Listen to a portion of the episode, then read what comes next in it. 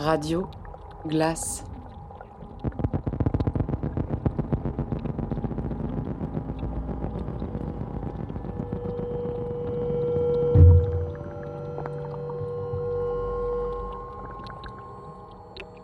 Un projet de Pali Meursault et Thomas Tilly. Dans le cadre de Paysage Paysage.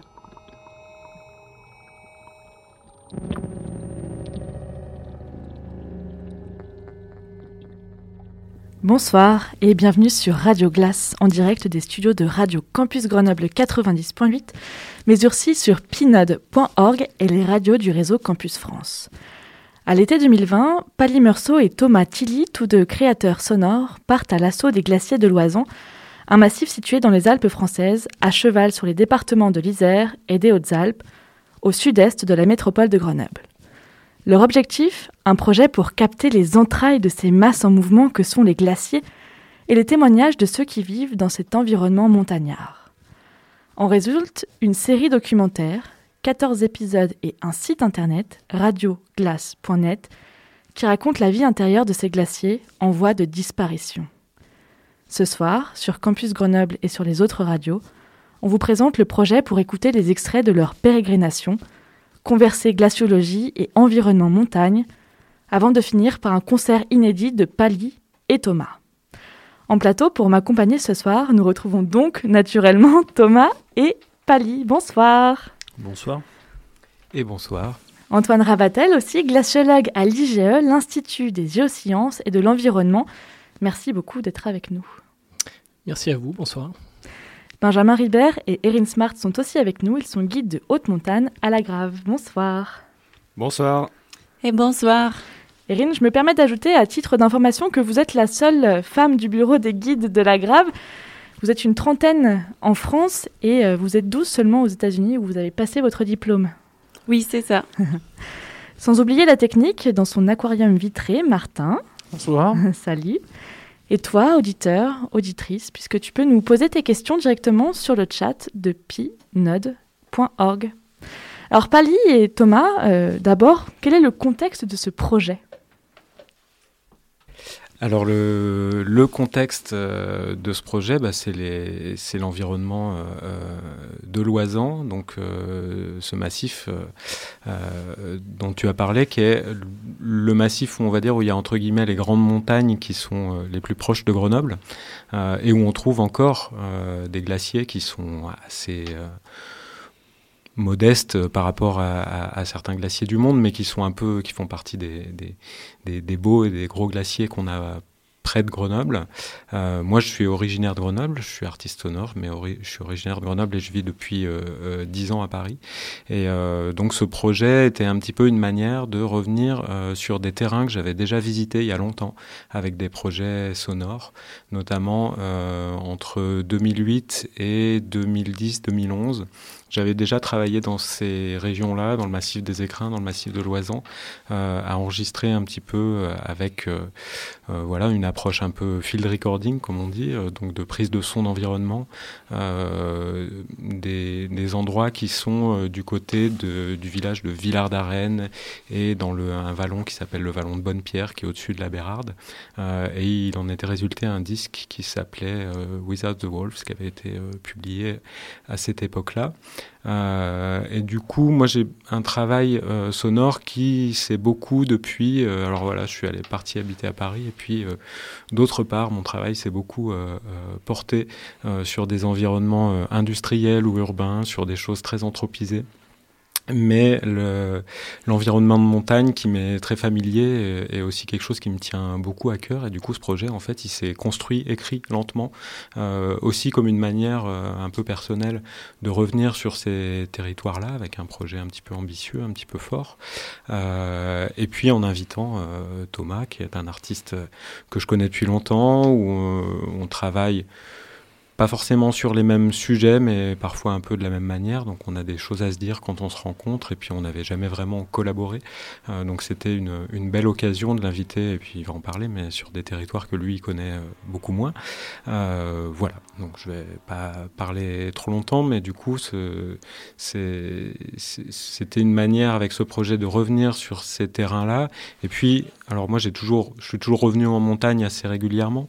Mais euh, évidemment, en étant un petit peu plus loin, euh, euh, il y a certains lieux, notamment certains glaciers, dont il est question dans le projet que j'avais pas revu depuis longtemps.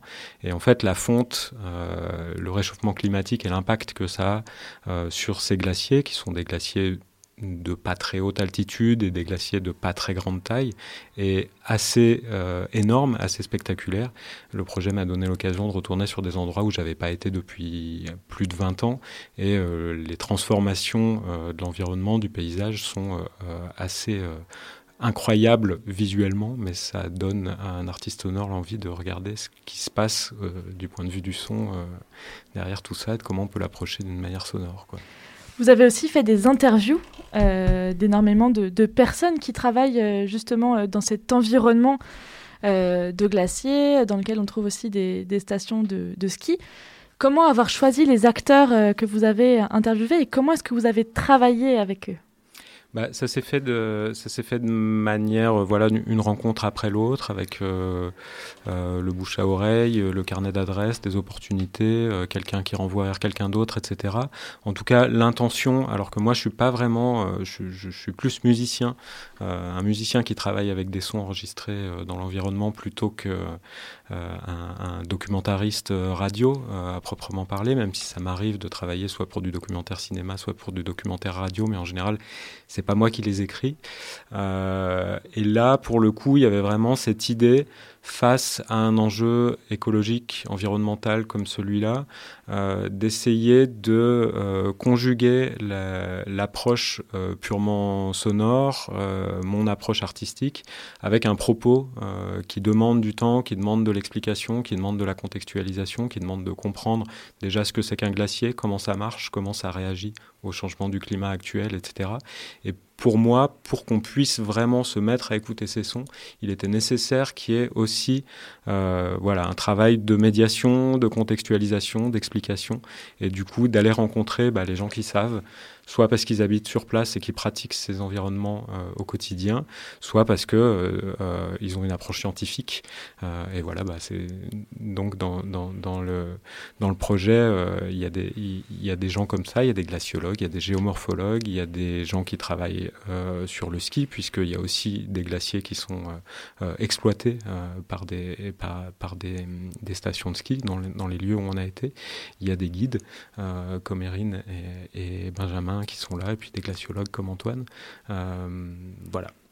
Et justement, comme ils sont en plateau euh, avec nous, euh, je me tourne vers eux maintenant et, pour leur demander justement quelle a été leur, leur expérience d'enregistrement avec vous. Est-ce que vous êtes resté à un seul endroit? Est-ce que vous avez bougé sur le territoire? Comment est-ce que ça s'est passé ce travail justement de, de, documentation finalement radiophonique et, et, sonore, de collecte de, vos vies en fait euh, et, de vos euh, propos de, travaux Alors je pense que Pali a d'abord euh, contacté Erin. Il a fait une première interview avec elle et puis je pense qu'elle a dû parler de moi. Pali a voulu me rencontrer et on a trouvé le temps de se voir. C'était pendant la fête des guides de la Grave, donc le 15 août. pour moi, c'était la première fois, je pense, que j'enregistrais, enfin, qu'on m'a enregistré. c'était assez beaucoup plus simple parce qu'en fait, on avait fait déjà un bon apéro. Donc c'est vrai que les, langues se délient. Euh, on a beaucoup discuté de, en fait, de, de, choses que je vois tous les jours, mais auxquelles euh, je vais pas forcément tout le temps prendre le temps de réfléchir. Donc ça, c'était la première grosse interview. Et puis après, on est retourné sur le glacier tous les trois, donc euh, Erin, Pali et moi. Et là, on a fait, euh, en fait, ce qu'on fait nous avec nos clients, une des choses qu'on fait pas mal l'été, c'est la balade glacier. On va emmener des gens en fait euh, sur le glacier de la Girose, au départ du téléphérique de la Grave, et les amener en fait à découvrir, marcher et en fait euh, prendre contact avec un milieu que peu de personnes ont la chance de connaître en France. Et vous, Antoine, comment est-ce que ça s'est passé en tant que, que, glaciologue, cette expérience d'entretien sur le glacier? Mais euh, en fait, euh, Paddy m'a contacté par euh, l'intermédiaire d'un autre collègue du, du, laboratoire ici à Grenoble. Hein.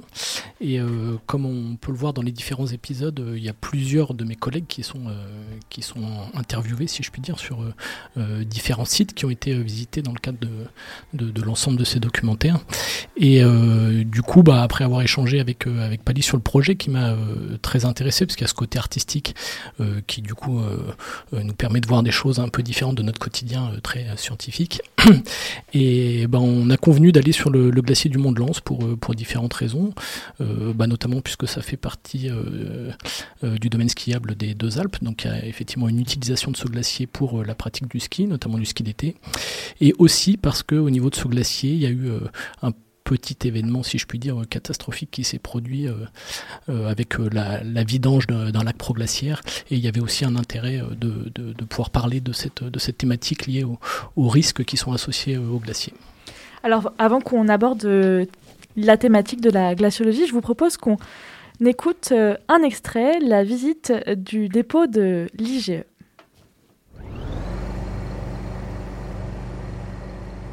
On est à l'IGE, donc euh, Saint-Martin-d'Air, euh, dans ce bâtiment euh, glaciologie de l'IGE.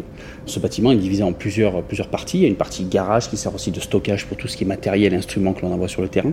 Une partie atelier, une partie labo, bureau et des, chambres froides. On va aller dans la partie atelier.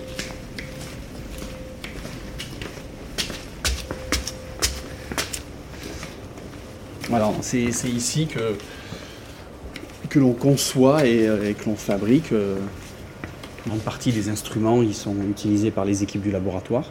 Donc là, par exemple, c'est un, un carottier qui permet de faire des carottes de glace. Donc avec un tube, un tube avec des couteaux. Cette partie du tube est entraînée par un moteur qui se trouve plus haut dans une partie étanche. Euh, le moteur fait tourner le, tube avec les, les, couteaux, découpe la glace et donc tu fais un cylindre, un cylindre de glace on sort la carotte euh, du tube, euh, on la mesure, on la découpe en tronçons de 50 cm ou de 1 mètre, et après on renvoie le, carottier dans le trou, qui va de nouveau forer 2 mètres de glace, il remonte et on les sort comme ça morceau par, morceau. Euh, mais les carottiers normalement que l'on envoie sur des grandes profondeurs, ils sont capables de faire des carottes entre 3 et 5 mètres. Donc là, effectivement, en une saison, tu peux forer 800 mètres de, de, profondeur. Comme tu peux en forer que 150 si tu as eu plein de problèmes techniques sur, euh, sur ta machine. tu vois, les machines, il y a des tours, il y a des, euh, des, euh, des, fraiseuses, des tubes carottiers aussi d'époque.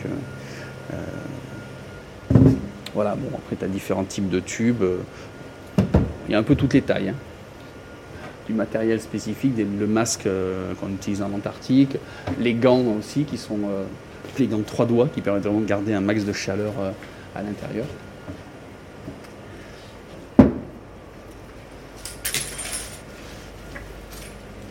Voilà, ici c'est le temple euh, de la conception euh, carottage euh, en France.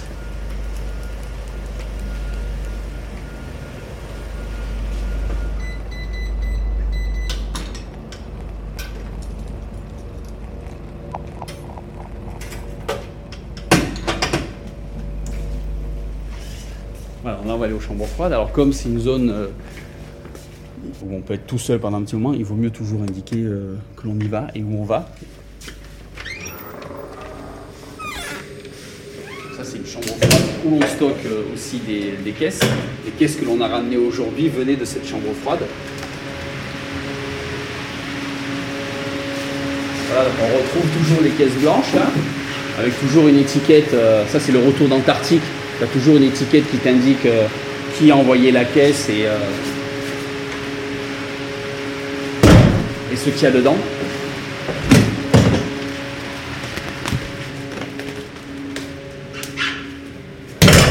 Euh, donc voilà, là tu as un tableau avec euh, toutes les températures qui sont affichées pour chaque chambre froide. Donc celle où on est allé tout à l'heure, c'était la 6, elle était à moins 5, et celle-là, elle est à moins 9. Donc tu as toujours des consignes de sécurité devant qui t'indiquent euh, ce qu'il faut faire au cas où.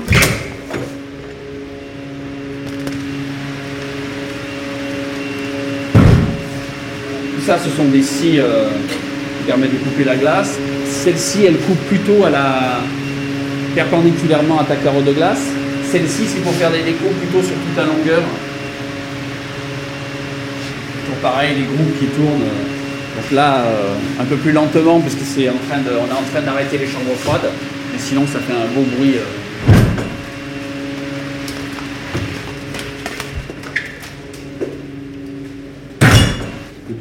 C'est bon, parfait.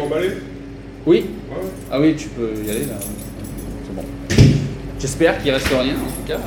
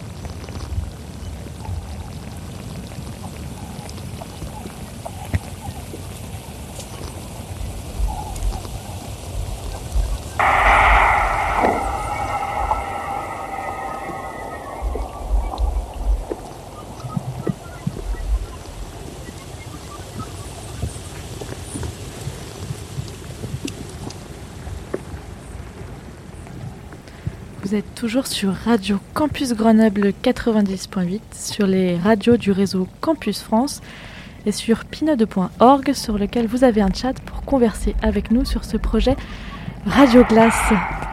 On vient d'écouter un premier euh, extrait dans lequel on plonge grâce à Pali Meursault et Thomas Tilly dans les réserves de euh, ces carottages de euh, l'IGE. Pali, est-ce que tu peux revenir un peu sur le contexte euh, de cette euh, création? Oui, et là on était donc avec euh, Grégory Test, euh, qui est quelqu'un qui travaille à l'IGE à, à Grenoble. Alors là, on n'était pas dans les réserves. Il y a une partie de, de cet épisode euh, de Radio Glace où on, on visite aussi avec Grégory euh, les, les réserves, là où sont, sont euh, gardées euh, ces carottes de glace. Euh, mais là, on est dans les labos, euh, dans ce qu'on a entendu. Et puis d'ailleurs, dans le chat de Pinode, on s'interroge sur euh, qu'est-ce que c'était euh, que ces petits sons qu'on entendait euh, après. Et cette partie sonore, en fait, euh, elle a été euh, composée à partir de choses qui viennent aussi euh, de l'IGE, mais qui sont des données sismiques en fait qu'on a traduit, on a traduit les fichiers en son euh, pour pouvoir euh, les exploiter, pour travailler un petit peu cette matière sonore. Donc c'est aussi une matière qui vient de l'IGE par quelqu'un d'autre qui s'appelle Florent Guimbert, qui m'a transmis euh, ces fichiers sismiques dont on a tiré cette matière euh, sonore en faisant une, une traduction euh, d'une certaine manière. Alors du coup, juste pour euh, avant de, de, donner la parole à Antoine, euh, vraiment sur le sur la glaciologie et peut-être le, le travail de, de l'IGE, il y a par rapport au projet Radio Glace, donc il y a ces deux premiers épisodes qui se situent, euh, qui sur la carte euh, de Radio Glace sont plutôt situés du côté de Grenoble qui sont aussi des manières euh, de partir du général euh, et de, la, grande image euh, avant d'aller plus précisément sur les sites de Loisan et sur les glaciers de Loisan à un moment donné très précis qui est l'été 2020 euh, avec des conditions euh, particulières qu'on va qu'on va sans doute euh, dont on va sans doute reparler et à un moment particulier de l'état des glaciers et, du réchauffement climatique. Mais du coup avec Sylvain Coutran qui est géomorphologue et avec Grégory Test qui nous fait visiter ces, ces, locaux de, de l'IGE il y a vraiment cette idée de partir de la grande image à la fois dans le temps puisque Sylvain Coutran nous parle de l'histoire glaciaire en remontant à quelques centaines de milliers d'années en arrière. et puis avec Grégory, ben, il est question aussi de, des glaciers de la planète, de carottes de glace qui viennent d'Antarctique. Et sur le fait, ça permet de, de, de donner un peu ce contexte, qui est le contexte de la glaciologie notamment, de voir comment on va aller prendre dans la glace euh, des informations climatiques qui ont été enregistrées par le glacier euh, au, fur et à mesure des accumulations euh, de, de, la neige qui se transforme en glace et qui va capturer de l'air qui révèle comment était composée euh, euh, l'atmosphère euh, terrestre et le climat dans, dans, les années passées. Du coup, en creusant très profond en Antarctique, on, peut remonter jusqu'à 800 000 ans. Et puis, dans les glaciers des Alpes, près de chez nous, ben, en creusant, on va retrouver ce qui se passait dans les décennies précédentes. Alors justement, Antoine, je me tourne vers vous. On parle de glacier depuis tout à l'heure, mais qu'est-ce que c'est qu'un glacier exactement? Est-ce que c'est un glaçon inerte finalement? C'est un glaçon, effectivement, ouais. Après, c'est différent des glaçons qu'on a dans notre congélateur, dans la mesure où euh, c'est pas de, de l'eau qui a regelé, euh, mais c'est de la glace qui s'est formée euh, suite à l'accumulation successive de neige dans les parties euh, très hautes, dans ce qu'on appelle les zones d'accumulation. Et donc, cette neige, elle se transforme progressivement en glace, et comme vient de, de le dire euh, très justement Pali, en, en, se transformant, il y a des, des, des bulles d'air qui sont emprisonnées entre les cristaux et qui sont notamment bah, utilisées pour reconstruire les atmosphères passées. Voilà. Et justement, dans ces différentes carottes, donc vous regardez différentes couches, comment est-ce que vous savez quelle couche et quelle année? Alors ça, c'est une bonne question. Euh, en fait, on a, plusieurs méthodes de, datation hein, qui permettent de faire ça à partir de différents éléments chimiques. Euh, il y a certains éléments chimiques qui ont des cycles saisonniers, euh, donc euh, du coup, à partir de ces cycles, bah, on peut retrouver le, nombre d'années qui correspond à, différentes épaisseurs. Et puis en Antarctique, quand on a des, épaisseurs de glace qui sont vraiment très très importantes, plusieurs centaines voire plusieurs kilomètres d'épaisseur de glace, on utilise des modèles d'écoulement, donc qui prennent en compte la vitesse à laquelle la glace s'écoule et qui nous permettent de pouvoir retrouver l'âge des différents horizons au fur et à mesure qu'on s'enfonce à l'intérieur du glacier. Et euh, ça veut dire quoi être glaciologue euh, finalement en, en 2020 euh, quand on voit qu'aussi les, les, glaciers ils fondent? C'est quoi être glaciologue maintenant?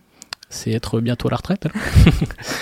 non, être glaciologue en, en 2020, bah, c'est s'intéresser à, l'évolution bah, des glaciers, euh, notamment dans les régions de montagne, euh, dans les Alpes, dans les Andes, dans l'Himalaya, où euh, les glaciers peuvent avoir un rôle, notamment en termes de, ressources en eau, pour le fonctionnement hydraulique des bassins versants, par exemple. Donc, voir comment évolue la, la, contribution des glaciers au régime hydrologique des bassins versants, et puis voir aussi comment évoluent les, les grandes calottes au Groenland, en Antarctique, dans la mesure où la fonte de, de, ces grandes, de ces grandes calottes et aussi celle des glaciers de montagne peut avoir un impact sur l'évolution du niveau marin notamment et, euh, et du coup un impact je dirais social ou sociétal global. Je me tourne vers vous, euh, Erin et, et Benjamin. Euh, Est-ce que vous pouvez nous raconter un peu euh, depuis combien de temps vous êtes guide de montagne à la Grave? Moi, je suis guide à la Grave depuis 2017 et guide haute montagne depuis 2016. Ok. Et vous, Benjamin? Et moi, je suis guide haute montagne depuis 2017 et je suis installé à la Grave depuis une dizaine d'années. Ok. Et est-ce que euh, depuis 10 ans, on le voit, le changement au niveau local sur ces glaciers? Complètement. Euh, en fait, pour en discuter avec, euh, avec nos, nos, plus anciens guides qui ont le. Je pense que le plus ancien en activité à la Grave, il a 74 ans. Euh, lui, en fait, il, va nous raconter des histoires de la montagne où il a vu changer les glaciers en fait sur une cinquantaine d'années. Alors que avec Erin, je pense que maintenant on peut raconter des histoires où le glacier change en une année. C'est-à-dire qu'on va avoir des, des, pertes énormes, euh, des voies qu'on va plus pouvoir atteindre, euh, comme c'est marqué dans le topo de Gaston Rébuffat de 1976. Euh, donc oui, tous les jours, en fait, nous, on a des exemples de chutes de sérac, de parties du glacier qui vont disparaître, qui vont se métamorphoser dans juste euh, une seule saison de une seule saison estivale, qui euh, bah, pour Pierre Matonnet, notre ancien, euh, se passait sur plutôt des, temps, alors pas des temps géologiques, hein, on parle pas en millions d'années, mais de, de temps d'une vie entière. Alors, j'imagine aussi que votre métier de guide, il vous amène à aller sur le terrain avec différents public, mais j'imagine aussi que vous, faites, vous êtes amené à faire beaucoup de, de médiation. Comment est-ce que ça se traduit dans votre quotidien euh, à la grave? Eh ben après en fait chaque guide on va dire est, un travailleur indépendant et aussi en fait dans une certaine forme un peu un, artiste et va en fait avoir un contact différent avec avec ses clients. je pense que pour la nouvelle génération de guides qui qui a peut-être un peu plus conscience de du changement climatique, on va en fait euh, expliquer à nos clients et aux voyageurs en fait qui vont qui vont venir avec nous qu'est-ce que euh, qu'est-ce qu'on peut faire en fait dans la dans la vie de tous les jours pour essayer de euh, bah, que ce soit bah, moins pire dans les années futures. Mais en fait, on a on peut avoir plusieurs exemples et plusieurs façons de parcourir la montagne et avoir à chaque fois des manières de montrer suivant le public, si on est avec des jeunes, si on est avec des plus anciens, des gens un peu plus éduqués, un peu moins éduqués, en fait leur faire prendre conscience de choses très simples euh, qu'on voit en fait nous tous les jours, mais qui, que eux sont amenés à voir en fait qu'une fois par an, si pour les plus chanceux. Mhm. Je vous propose qu'on aille euh, sur le glacier de la, de la Girose. Euh, Pali, est-ce que tu peux nous expliquer un peu euh, bah, où est ce glacier et, finalement le contexte euh, d'enregistrement sur ce glacier-là? Alors le glacier de la Girose, c'est un, des grands glaciers du massif de l'Oisan et des écrins qui se trouve au-dessus du village de la Grave et qui est un des glaciers euh, de cette euh, région-là qui est accessible grâce à un téléphérique. Alors il faut préciser que euh, le projet Radio Glace, il s'est aussi beaucoup construit autour de ces infrastructures-là. Il n'y en a pas beaucoup, mais il y en a qui sont existantes, qui sont importantes. donc aux deux Alpes et à l'Alpe d'Huez, qui sont des stations de ski, donc il y a des, remontées mécaniques qui permettaient d'accéder en haute altitude.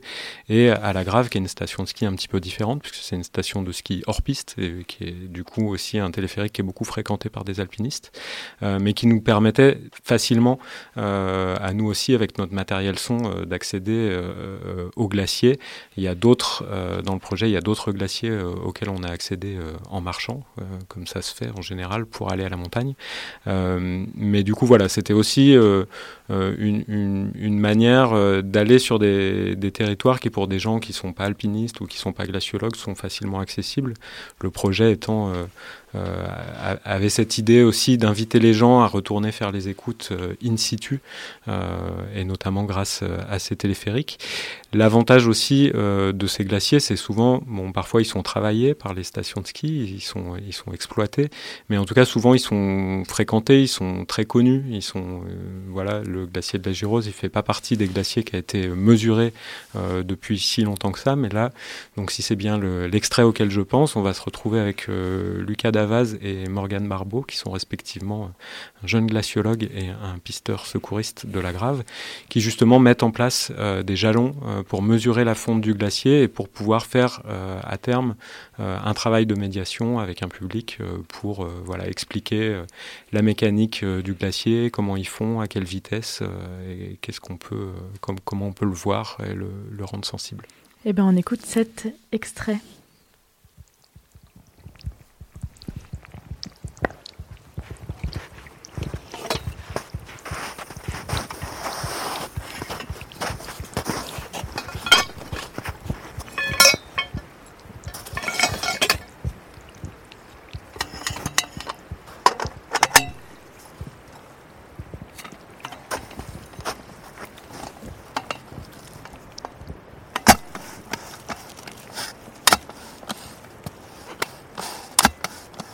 Là, on est à la balise 7, c'est la plus haute.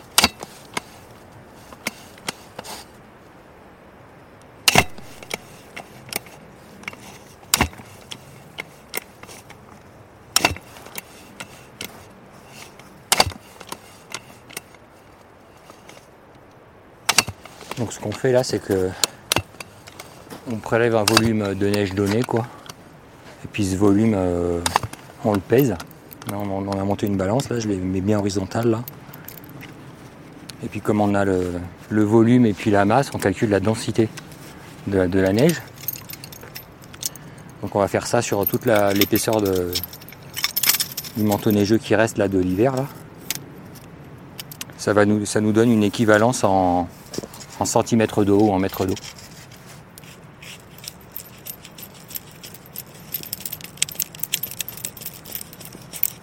Fait ça à chaque, à chaque visite.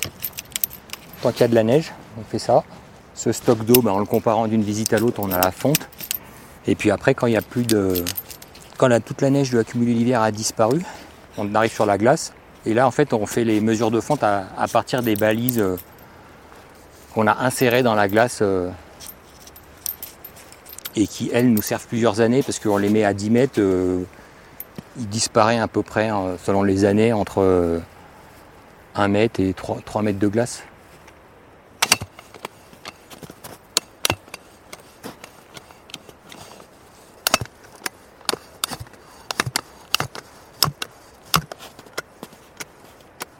À la sonde, ça donnait quoi du coup? 2 mètres à peu près. 2 mètres.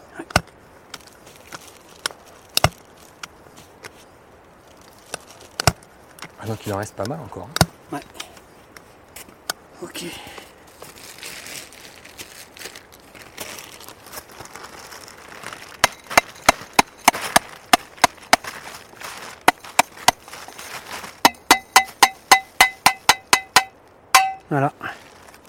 Donc là, en fait, ce qu'on va mesurer précisément, c'est la profondeur du trou. Le volume prélevé de neige, c'est un cylindre. hein, donc euh, le diamètre, c'est le diamètre interne du, tube, du carottier. Là. Et puis, euh, on mesure précisément la, la profondeur de la passe du carottier pour avoir la hauteur. Comme ça, ça nous donne le volume du cylindre. Et en même temps, je pèse ce qu'on a récupéré.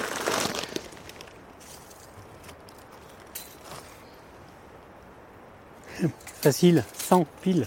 Un mètre. Ouais, profondeur de la passe.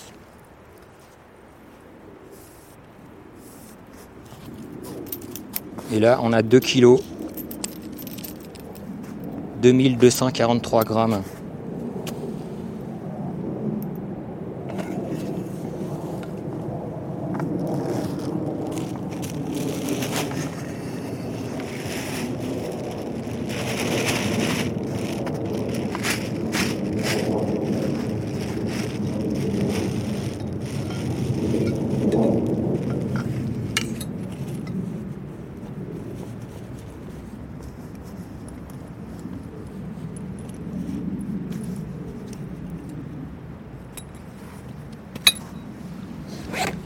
S'amuser à calculer une densité rapidement comme ça.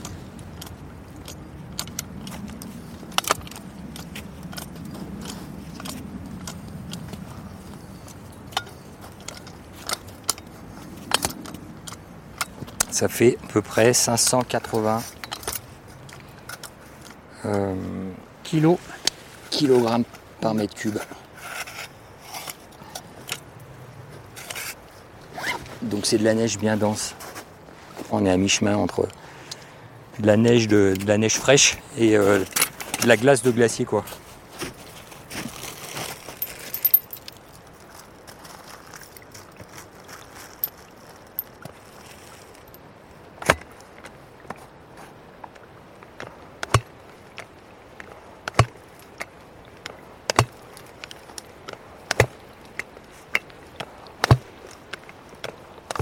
Tac. On a Là, ça tape sur la glace là. Hop, hop, hop, doucement. Hop.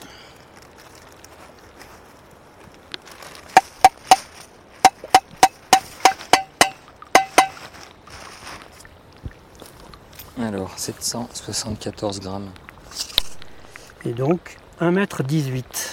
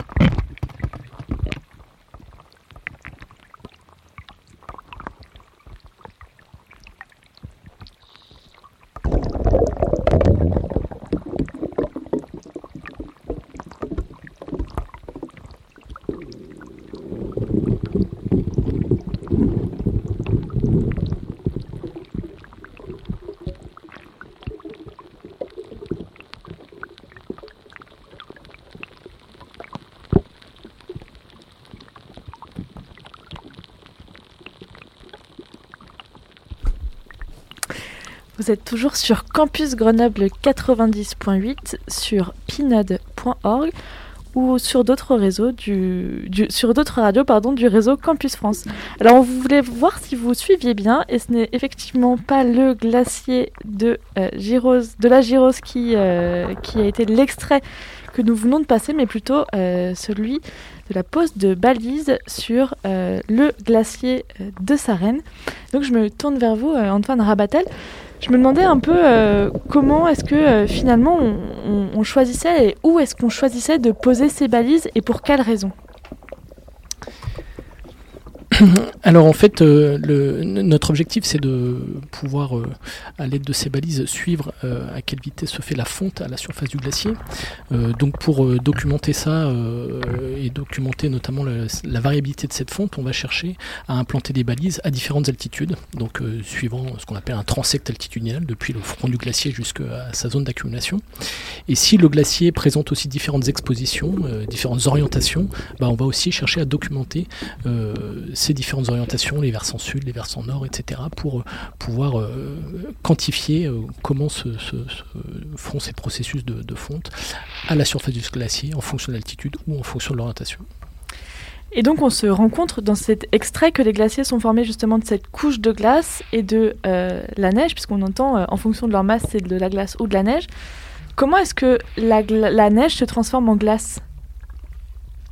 Alors c'est un processus qui est euh, relativement lent, euh, qui prend euh, plusieurs années, plusieurs décennies, voire plusieurs siècles en Antarctique, qui va dépendre du taux d'accumulation, c'est-à-dire de la quantité de neige qui va s'accumuler après année, année, après, année après année, pardon, puisque c'est effectivement sous l'effet de la, compaction, principalement lié au poids des couches de neige qui vont s'accumuler les unes au-dessus des autres, que les cristaux ben, vont progressivement se transformer dans ce qu'on appelle le métamorphisme et progressivement grossir et la densité du matériau va augmenter au fur et à mesure. Je me tourne euh, vers euh, vous, Pali et, Thomas. Euh, avant d'écouter cet extrait, vous nous parliez du matériel de son qu'il fallait emmener. Alors, est-ce que vous pouvez nous parler un peu du matériel justement que vous avez utilisé pour, pour, ces, pour ces captations? Thomas euh, bon, on a, on a un le matériel de base est assez proche de, de ce qu'on peut trouver dans tous les types de tournage de terrain, euh, aussi bien de, de, dans le champ de la radio que de, que de la prise de son cinéma. Donc ça, c'est notre équipement de base, un terrain, euh, un, matériel si possible portable, pas trop lourd et pas trop volumineux. Il y a quoi? Il y a une, petite mixette pour que les auditeurs se rendent compte Il y a une petite mixette et, quelques micros C'est ça, on a des, des mixettes ou des magnétos multipistes, voire les deux qu'on porte à la poitrine le reste du matériel dans le sac euh, et ensuite sur les, tous les, éléments de captation, les différents types de capteurs.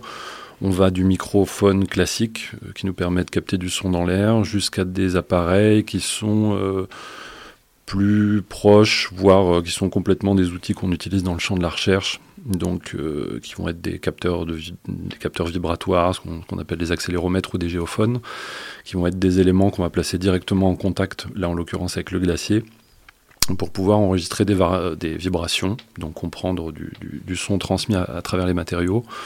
Euh, voilà, ce type d'outils. On a utilisé également là des micro-aquatiques, des hydrophones, qui nous permettaient de descendre. Euh, voilà, on descendait ces appareils-là dans les dans les crevasses ou des fois utilisés en contact avec, euh, avec les matériaux. Et donc euh, ça ravive un peu euh, cette question du field recording, le paysage sonore. C'est quoi votre définition du paysage? Parce que pour moi, le paysage, c'est quelque chose de joli, de mignon, mais je crois que il y a plusieurs champs qui s'opposent un peu dans la thématique des créateurs sonores et on en a bien parlé quand on a travaillé cette émission de radio. Vous nous titillez donc. Ah, je me permets. Il y a, y, a, y, a, plein, plein d'approches finalement qu'on peut avoir avec le microphone. La question du paysage, elle est très marquée euh, historiquement euh, dans, dans, dans, ces types de pratiques-là. Euh, elle est très souvent construite à travers une projection du paysage visuel. On essaye un petit peu d'appliquer ce qu'on sait, ce qu'on perçoit du paysage visuel au son. nous faisons partie des gens qui pensent que c'est pas tout à fait aussi simple.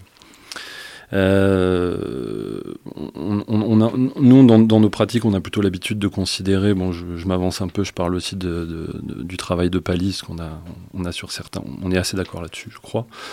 d'utiliser le microphone comme on utilise un appareil photo, c'est-à-dire qu'avec des rapports focaux, avec des choses comme ça, qui sont finalement, on peut dire, très engagés dans le rapport qu'on a au lieu, aux éléments qu'on enregistre.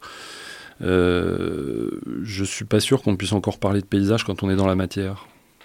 Une fois qu'on a quitté euh, ces premiers strates perspectives, perceptives, pardon, euh, c'est-à-dire ce qu'on écoute avec les oreilles dans l'air, une fois qu'on est en contact avec la vibration et qu'on entend un petit peu le, imageons les choses, le cœur battre ou la respiration du glacier dans ce cas-là, je suis plus sûr qu'on soit dans quelque chose de l'ordre du paysage. Voilà. Euh, on essaye de transcender un peu cette idée-là, c'est-à-dire que, comment on peut aller euh, un petit peu plus loin euh, pour, pour travailler sur ces environnements, essayer d'aller au-delà de, de, ce que notre appareil perceptif humain et ses limites nous donnent à, nous donnent à percevoir. Peut-être Pali, tu veux rajouter quelque chose là-dessus? Oui, juste pour dire que bah, cette notion de paysage sonore, alors après ceux qui connaissent un petit peu l'histoire des arts sonores sont familiers de ça, mais voilà, ce terme paysage sonore, il a été euh, amené par quelqu'un qui s'appelle Murray Schaeffer, qui est un, compositeur canadien qui a amené ça, euh, en, en, tout cas qui est celui qui l'a le plus euh, théorisé dans le cadre d'une réflexion plus globale qui s'est appelée euh, euh, l'écologie acoustique, qui est quelque chose qui maintenant est plus volontiers critiqué parce qu'elle était, c'est un appareil théorique qui était, esthétique qui était un petit peu limité, et notamment le fait de reprendre cette tradition classique de la notion de paysage avec toute la culture naturaliste qui va avec, etc., euh, bah, ça pose justement cette question euh, de, position et d'échelle. Le paysage, c'est un peu quelque chose que socialement, politiquement, on regarde toujours depuis la même distance, qui est une distance confortable. On est dans une position de spectateur. C'est quelque chose qui tient dans un cadre. C'est quelque chose qui est euh, qu'on peut admirer, qu'on peut contempler.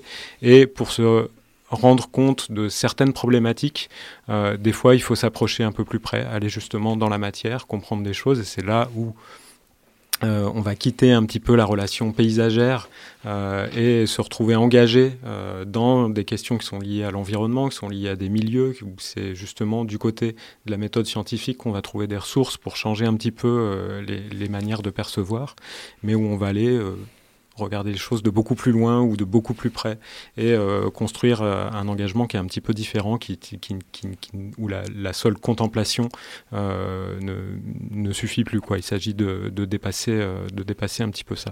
Et alors après, bon, voilà, on pourra en parler plus longuement, mais ça va aussi avec un, certain état de la relation qu'on a avec l'environnement et notamment l'environnement naturel, où il y a toute une tradition qui est à la fois esthétique, scientifique, etc., qui a conçu la, nature d'une certaine manière.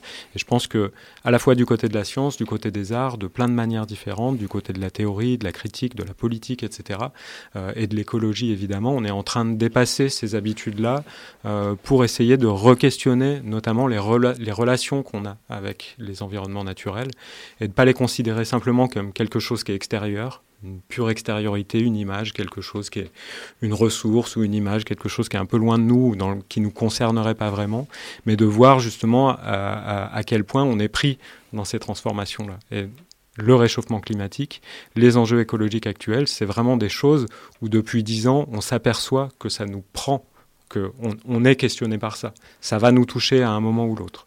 Alors peut-être que si on est un peu plus riche, un peu plus loin, etc., on ne sera pas touché tout de suite, mais il y, a des, choses qui nous concernent de plus en plus et qui nous concernent socialement, politiquement, corporellement, etc., parce que ça transforme réellement la vie euh, de tous les jours. Et du coup, je pense que toute cette culture, euh, cette représentation de la nature classique qu'on avait jusqu'à maintenant, bah, elle tient plus face à des constats comme cela. Et là, pour le coup, bah, les environnements de montagne et les glaciers en particulier, c'est assez intéressant parce qu'on voit les changements, on voit le changement climatique de manière beaucoup plus forte qu'ailleurs, et en plus, ça engage des choses qui sont de l'ordre du risque, euh, des éboulements, des catastrophes euh, qui peuvent euh, nous toucher de très près. et du coup, on est particulièrement concerné par ce qui se passe dans l'environnement, beaucoup plus qu'on est concerné par un paysage qu'on regarderait dans, dans, le cadre d'une peinture. Et comment est-ce que euh, les dispositifs art-science, donc la leçon et, la science de la glaciologie, euh, de la géomorphologie, permettent de concerner un public particulier?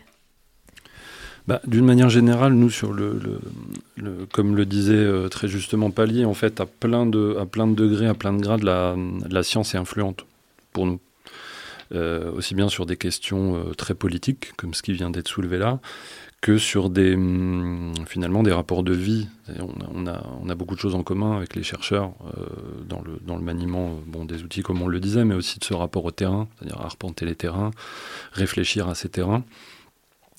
Euh, là où ça devient intéressant, c'est quand on arrive à euh, frotter les deux pratiques, euh, qui sont finalement pas que des pratiques, mais qui sont des rapports au monde, on peut dire, un peu différents. Quand on arrive à à la fois s'inspirer des protocoles scientifiques, à la fois nous en inventer, en inventer d'autres, et puis des fois des trucs complètement aberrants que les scientifiques pourraient ou n'oseraient pas faire. Et quand on peut euh, frotter ces deux approches-là, on arrive à bah, des sortes d'hybrides. Et Radioglass est un très bon exemple de ça. Je pense que c'est un, euh, c'est un hybride qui euh, à la fois apporte du contenu scientifique et puis un rapport sensible directement impliqué dans le, sujet. Donc ça, en termes de médiation, c'est, je pense, très intéressant en fait pour le public parce que on, évoquait tout à l'heure, avant l'émission, que euh, certains papiers scientifiques pouvaient être un peu raides pour le grand public, par exemple. De, rentrer dans le. Donc, si on peut, euh, si on peut à la fois faire que les chercheurs euh, vulgarisent un peu au très bon sens du terme, hein, c'est loin d'être un gros mot la vulgarisation, bien au contraire, vulgarisent ces choses-là, et en même temps qu'on arrive à intégrer ce rapport sensible, et que l'ensemble prenne des formes qui soient qui euh, euh, à la fois quelque chose de l'ordre de, de, de, la discussion, de la conférence, mais aussi du concert ou de l'exposition, voilà, ce genre de choses-là. C'est en ça que je parle d'hybride. Euh, je pense qu'on voilà, on, on, gagne quelque chose, on arrive à quelque chose d'intéressant dans le, pour parler de ces problématiques qui, bah, effectivement, nous touchent tous. C'est très concret, en fait, pour tout le monde. Vous donnez les termes d'arpenter, de réfléchir au terrain et surtout d'hybridation. Je me tourne vers euh, Erin et, Benjamin. Euh, est-ce que dans cette formation euh, qui est dispensée à l'ENSA ou même aux États-Unis, on vous propose justement de réfléchir au, territoire que vous arpentez? Le territoire de montagne Oui. Oui, bah, en, fait, le métier des guides, une des choses qu'on fait, c'est on, s'adapte tout le temps avec les conditions, avec les clientes et le terrain. Alors, en fait, euh, ça dépend euh, tout ça que ça change où on va aller en montagne et avec quelle clientèle et, et nous aussi euh, comme guide, c'est un choix de travailler que à la grave ou si on voyage beaucoup. En fait, c'est un choix aussi personnel. Pour pour être un peu plus centré sur la, sur la question que, que tu nous as posée, euh, moi, lors de ma formation, donc, que j'ai terminée en 2017, euh, en fait, ça dépendait vraiment des profs avec lesquels on tombait. On avait certains profs qui étaient beaucoup plus sensibilisés à la question des, du changement climatique et d'autres un peu moins. Par contre, pour euh, faire un parallèle avec ce que disait Pali, il y a un truc sur, euh, sur lequel tout le monde était d'accord et où on commençait à vraiment en parler, c'était le risque.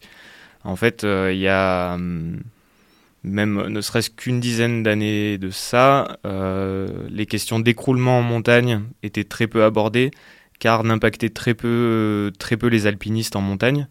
Il y avait la voie normale du, du Mont Blanc qui passe par le couloir du goûter, qui était déjà très connue, notamment grâce à la, canicule de 2003 qui avait euh, imposé en gros à la, la fermeture de, cette voie par la préfecture. Mais sinon, en fait, c'était des... on en entendait un petit peu parler de temps en temps. Par contre, là, depuis euh, bah, 2017-2018, c'est une réalité. Maintenant, on commence à changer nos habitudes en tant que guide. Et euh, alors, j'ai plus vraiment de contact avec, l'école nationale qui est à Chamonix, mais j'espère qu'ils ont intégré quelques heures de, formation sur, euh, sur une certaine sensibilisation aux problèmes environnementaux. Et justement, est-ce qu'il n'y a pas une, une, contradiction aussi écologique euh, du métier de guide finalement, où euh, ben, parfois on choisit de partir à l'autre bout du monde avec des, avec des clients euh, où, où justement, comme vous l'indiquiez, Erin, on choisit de rester au local et c'est un choix en fait. Il y, a des contradictions comme ça aussi. Bah, on est un peu dans un, on est dans un monde de contradictions. Alors, oui, c'est sûr que nous, on a fait le choix avec Erin de pas voyager, de quasiment pas voyager avec des clients, de plutôt euh, en fait euh, envoyer entre guillemets nos clients vers d'autres guides qui sont euh, les, les, locaux de, de l'étape, on va dire. J'ai eu une demande il y a, je sais plus, un ou deux ans de ça, pour aller faire du ski en Norvège. J'ai un copain en ce moment qui a déménagé juste à la frontière, il est côté finlandais. Euh, lui maintenant est local de l'étape, donc je l'ai renvoyé, j'ai renvoyé mes clients vers ce, collègue. Ils ont fait une très bonne semaine de ski. L'année d'après, ils sont revenus à la grave. Donc euh, nous, on a fait ce choix-là de notre côté, mais par contre, il faut savoir que même si on reste à la grave toute l'année, nos clients viennent de l'autre bout du monde. Donc en fait, c'est un peu du greenwashing personnel de se dire bah non j'arrête de voyager à l'autre bout du monde avec mes clients mais au final euh, mes clients ils viennent d'où? Bah, ils viennent du Canada ils viennent des États-Unis euh, pays nordiques. Euh, on commence à avoir de plus en plus de personnes du Moyen-Orient qui commencent à parce que le freeride c'est fun et qui commencent à vouloir en fait se déplacer. Et quelle est la quelle est notre légitimité hein, pour leur dire bah non ne venez pas parce que c'est trop loin et en même temps comment essayer de leur faire pas comprendre, mais de leur faire, euh, leur faire intégrer le fait que euh, peut-être qu'au lieu de venir une semaine tous les ans comme, euh, comme on a souvent avec des publics nordiques ou nord-américains, bah, peut-être venir deux semaines tous les deux ans.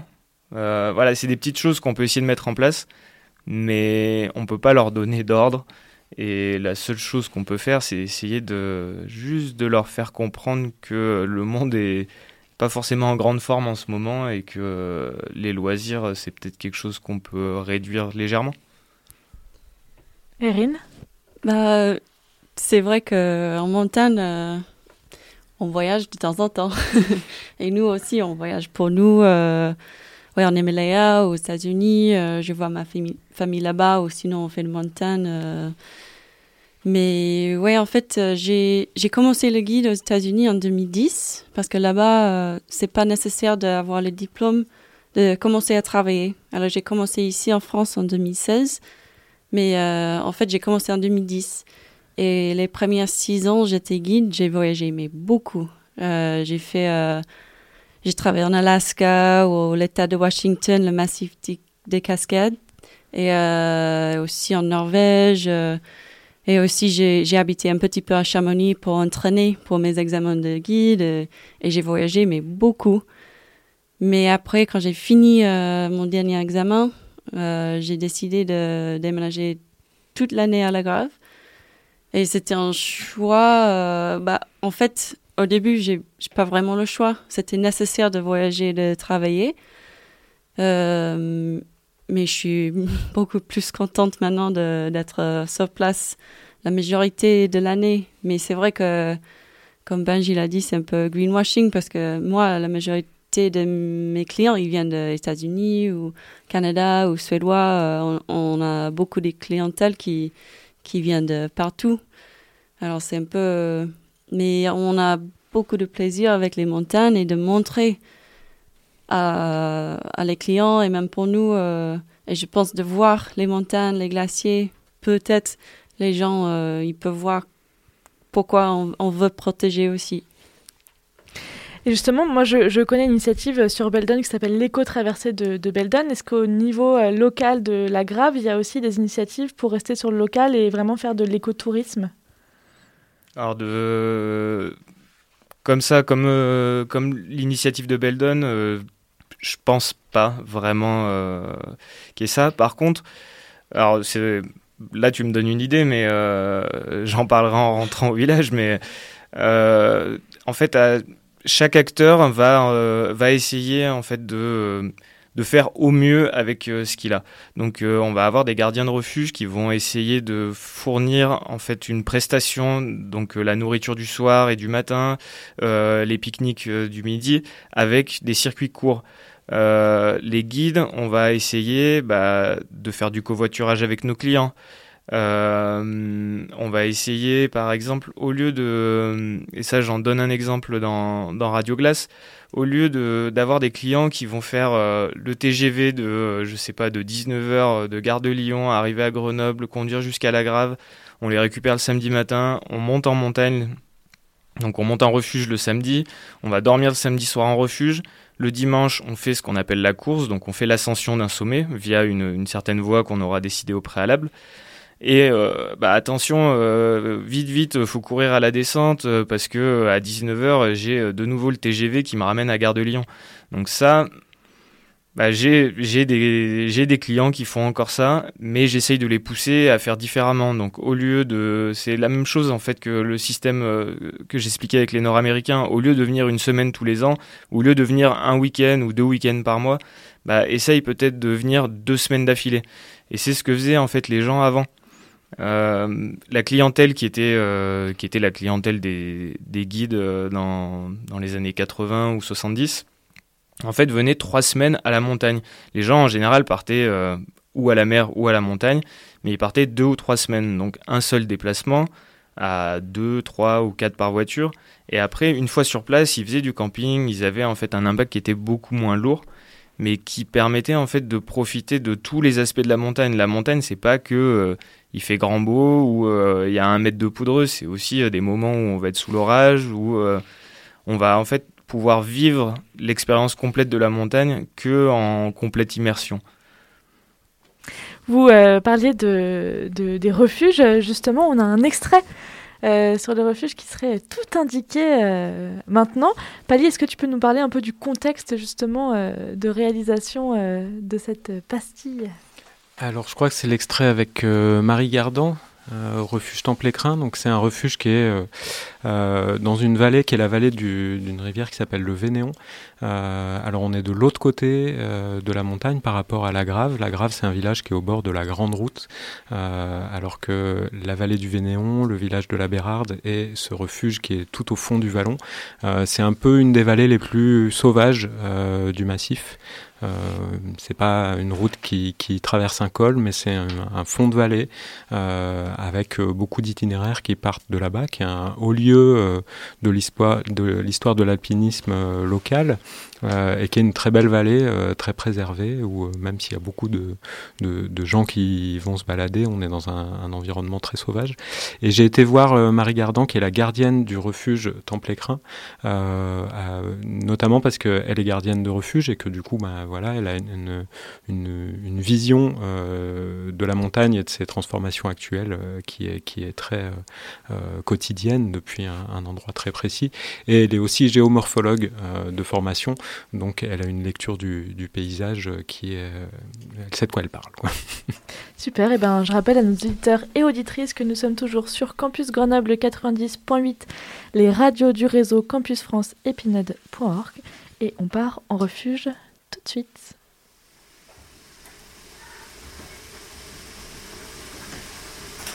C'est toujours un peu speed le matin quand même parce qu'il faut qu'on faut vraiment qu'on ait tout préparé pour midi parce que sinon, euh, même pour 11h30. Cette année, c'est plus tous les jours la course avec le Covid parce qu'en fait, euh, parce qu'en fait, on est un peu en sous-effectif euh, du fait du peu nombre de places qu'on a dans le refuge et qu'en fait, il y a à peu près la même fréquentation en journée, voire une plus grande fréquentation de gens qui passent vraiment toute, toute, toute la journée c'est aussi le cas depuis le nouveau refuge. Globalement, il y a plus de monde en journée qu'avant. Ici, globalement, on a un mois de juillet avec euh, beaucoup d'alpinistes et peu de randonneurs, et un mois d'août avec peu d'alpinistes et beaucoup de randonneurs, mais c'est lié aux conditions en montagne. C'est parce que euh, il n'y a plus beaucoup de neige euh, en août qui permet d'aller faire le Coolidge comme au mois de juillet, quoi. Donc les alpinistes viennent moins. Et le nouveau refuge, en fait, il a permis de compléter la fréquentation en fait, sur le mois d'août. ça c'est plutôt bien. C'est bien plus agréable maintenant. C'est un refuge qui était euh, assez froid et humide, sombre. Et maintenant c'est tout l'inverse quoi. Plus confortable que chez moi. Faut être honnête. Euh, je monte fin au départ. Donc déjà il y a une grosse mission pour déneiger le refuge. Euh, il y a de la neige jusqu'au toit, donc il faut faire des grandes tranchées pour, euh, déneiger. Euh, après, j'ouvre quelques week-ends sans, sans héliportage, donc je, je, fais des portages sur le dos pour ces quelques week-ends-là. Et après, on fait un gros gros héliportage de début de saison. Donc là, à partir de début juin, bon, il commence à plus y avoir trop de neige heureusement, et j'ouvre en permanence. Et du coup, je reste en permanence euh, ici, sauf pour les héliportages. Donc, du coup, je redescends en gros euh, deux fois par saison, deux jours euh, en courant, parce que parce que c'est la course. Et après, je reste jusqu'à mi-septembre. Et mi-septembre, je redescends pour remonter les week-ends en fait. S'il y a de la demande, hein.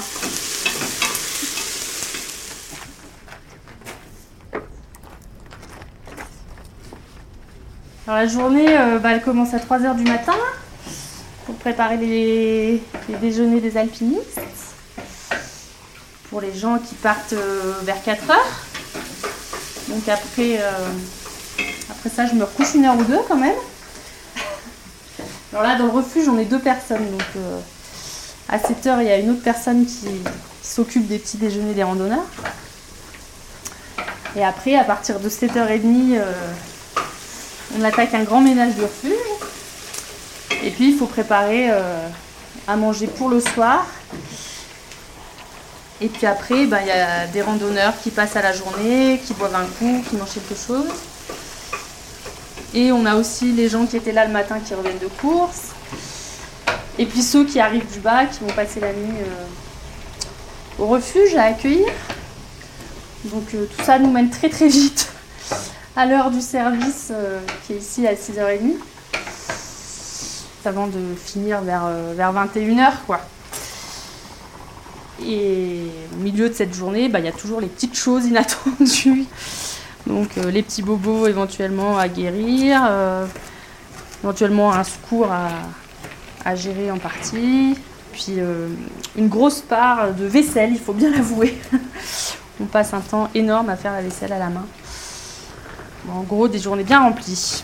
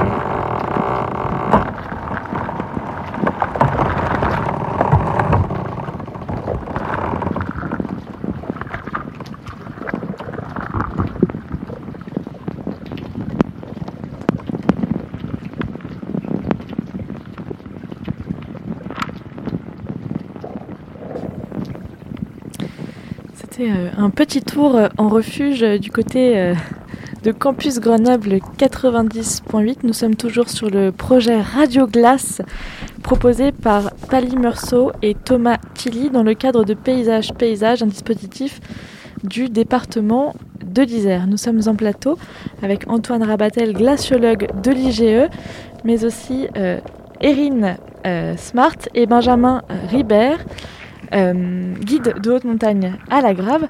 Alors, est-ce que les refuges sont euh, aussi confortables? Est-ce que euh, on entendait dans les extraits sonores? Bah, chaque refuge, c'est un peu différent. Tout dépend, c'est ça? Ouais, c'est il y a quelques-uns qui sont incroyables, presque comme un hôtel. Il y a des autres qui sont euh, pas ça. Ouais, ça va ouais, du tout au tout. On peut aller à Hornli-Hutte, euh, donc la, la, cabane qui est au, au pied de l'arête du Cervin, où là, on est, ouais, c'est un hôtel, ouais. Ouais, ouais c'est concrètement un hôtel. Ah, euh, et euh, j'en profite pour faire un coucou à Sophie, la gardienne du refuge du pavé, qui, je pense, a, euh, à mon avis, un des refuges euh, ouais, les plus pourris du massif, quoi. Vraiment. En fait, donc c'est pas, c'est pas du tout de la faute du, du gestionnaire ou de sa faute à elle, c'est c'est euh, à l'époque quand ça a été construit, donc euh, début des années 70. Les anciens leur avaient dit faut pas construire ici. Il y a des avalanches, faut pas construire là, faut pas construire là. Ils ont quand même construit. Et quand euh, donc ils ont fini presque les travaux, je pense en septembre, et puis quand ils sont revenus au printemps de l'année suivante, il y avait plus rien du tout. Il restait à peine les fondations. Et le truc par contre qui était resté, c'était l'Algeco de chantier. Donc ils ont ramené euh, bah, le même Algeco, ils l'ont commandé deux ou trois fois, ils les ont mis bout à bout et en fait ça fait 45 ans que ça dure. et justement, elle dit euh, dans, cette, dans cet extrait qu'il y a moins d'alpinistes parce qu'il y a moins de neige, mais quand vous y êtes allé, euh, Pali, cet été, en fait, euh, c'était une année un peu particulière parce que de la neige cet été, il y en a eu beaucoup, il me semble. Hein eh ben oui, alors donc euh, ça revient, il y a l'épisode le, avec euh, Marie, il y a l'épisode avec Mathilde aussi euh, dans la même vallée, mais dans un autre refuge qui est le refuge de la Pilate, qui parle aussi de ça. C'est relativement classique, ça évolue un petit peu avec le temps, mais en général, il y a beaucoup de courses d'alpinisme qui se font sur de la neige, il faut qu'il y ait des conditions euh, d'enneigement plutôt bonnes pour pouvoir les faire en sécurité, qu'il n'y ait pas trop de cailloux qui tombent, qu'il n'y ait pas trop de glace dure en dessous. Euh, et du coup, souvent, à un moment dans l'été, selon euh, le climat de l'année, euh, bah, il y a des choses qui se font plus euh, parce que c'est trop risqué ou que c'est juste trop chiant à faire. Euh, et du coup, les, ces refuges sont plus fréquentés en, en, été, en fin de saison, par des randonneurs, c'est-à-dire des gens qui vont jusqu'au refuge comme destination, mais qui vont plutôt se promener dans les vallées, plus que par les alpinistes qui, eux, vont aller faire euh, euh, leur sommet plutôt en début de saison. Euh, évidemment, tout ça, ça évolue beaucoup euh, avec euh, le réchauffement climatique. Euh, il y a encore, euh, et ça, Benjamin et Erin en, en parleront même mieux que moi, mais Antoine aussi, qui, est, qui connaît bien la, la, montagne aussi comme alpiniste, si je ne me trompe pas. Donc, il y, a, y a, encore quelques années en arrière, on pouvait faire ces courses de neige toute l'année, tout l'été. et puis maintenant, il y a des choses qui se font de moins en moins, et puis de, la saison s'arrête de plus en plus tôt. donc, on arrive des fois euh, bah, l'année dernière, 2019, il y a eu des grosses canicules dès le mois de juin, et il y a des choses qui en montagne étaient devenues inaccessibles dès la fin juin, dès le début du mois de juillet. Cette année, effectivement, c'était une année particulière et donc dans le projet Radio Glace, ça se ressent un petit peu dans tous les épisodes puisque tout à l'heure on entendait euh, Emmanuel Tibière et, et, Xavier Ravana sur le glacier de Sarenne qui aurait eu l'habitude à cette période-là où on y était, c'était fin juillet, plutôt de sonder la glace. Et là en fait il creusait la neige pour voir combien il en restait au-dessus de la glace. Euh, et il y a eu une année où il y a eu beaucoup de neige au mois de juin. Il s'est remis encore à neiger un petit peu au mois d'août un petit et très vite au mois de septembre. Donc bah, finalement euh, c'est ce que tu disais euh, Benjamin c'était un peu comme une année euh, d'il y a 15 ans quoi pour le pour l'accès à la montagne cette année et euh, justement, ça nous permet de nous, euh, de nous euh, questionner sur finalement l'avenir des environnements de montagne. Et les enjeux pour l'avenir, c'est quoi finalement quand on est glaciologue ou quand on est guide de montagne C'est quoi les enjeux là pour l'avenir de l'environnement montagne? Il y a plusieurs choses qui s'entrechoquent.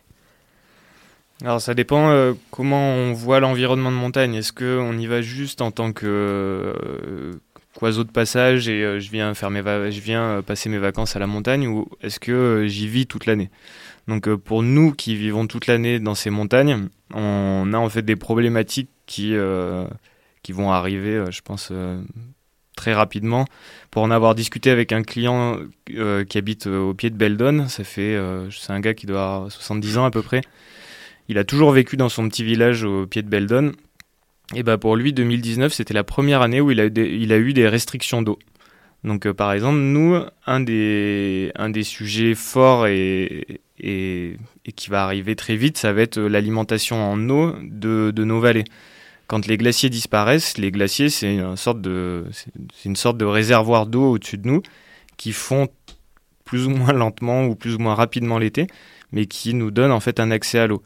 Euh, qu'est-ce qui va se passer quand il y aura plus d'eau, euh, plus de glace sur ces glaciers, qu'ils auront disparu?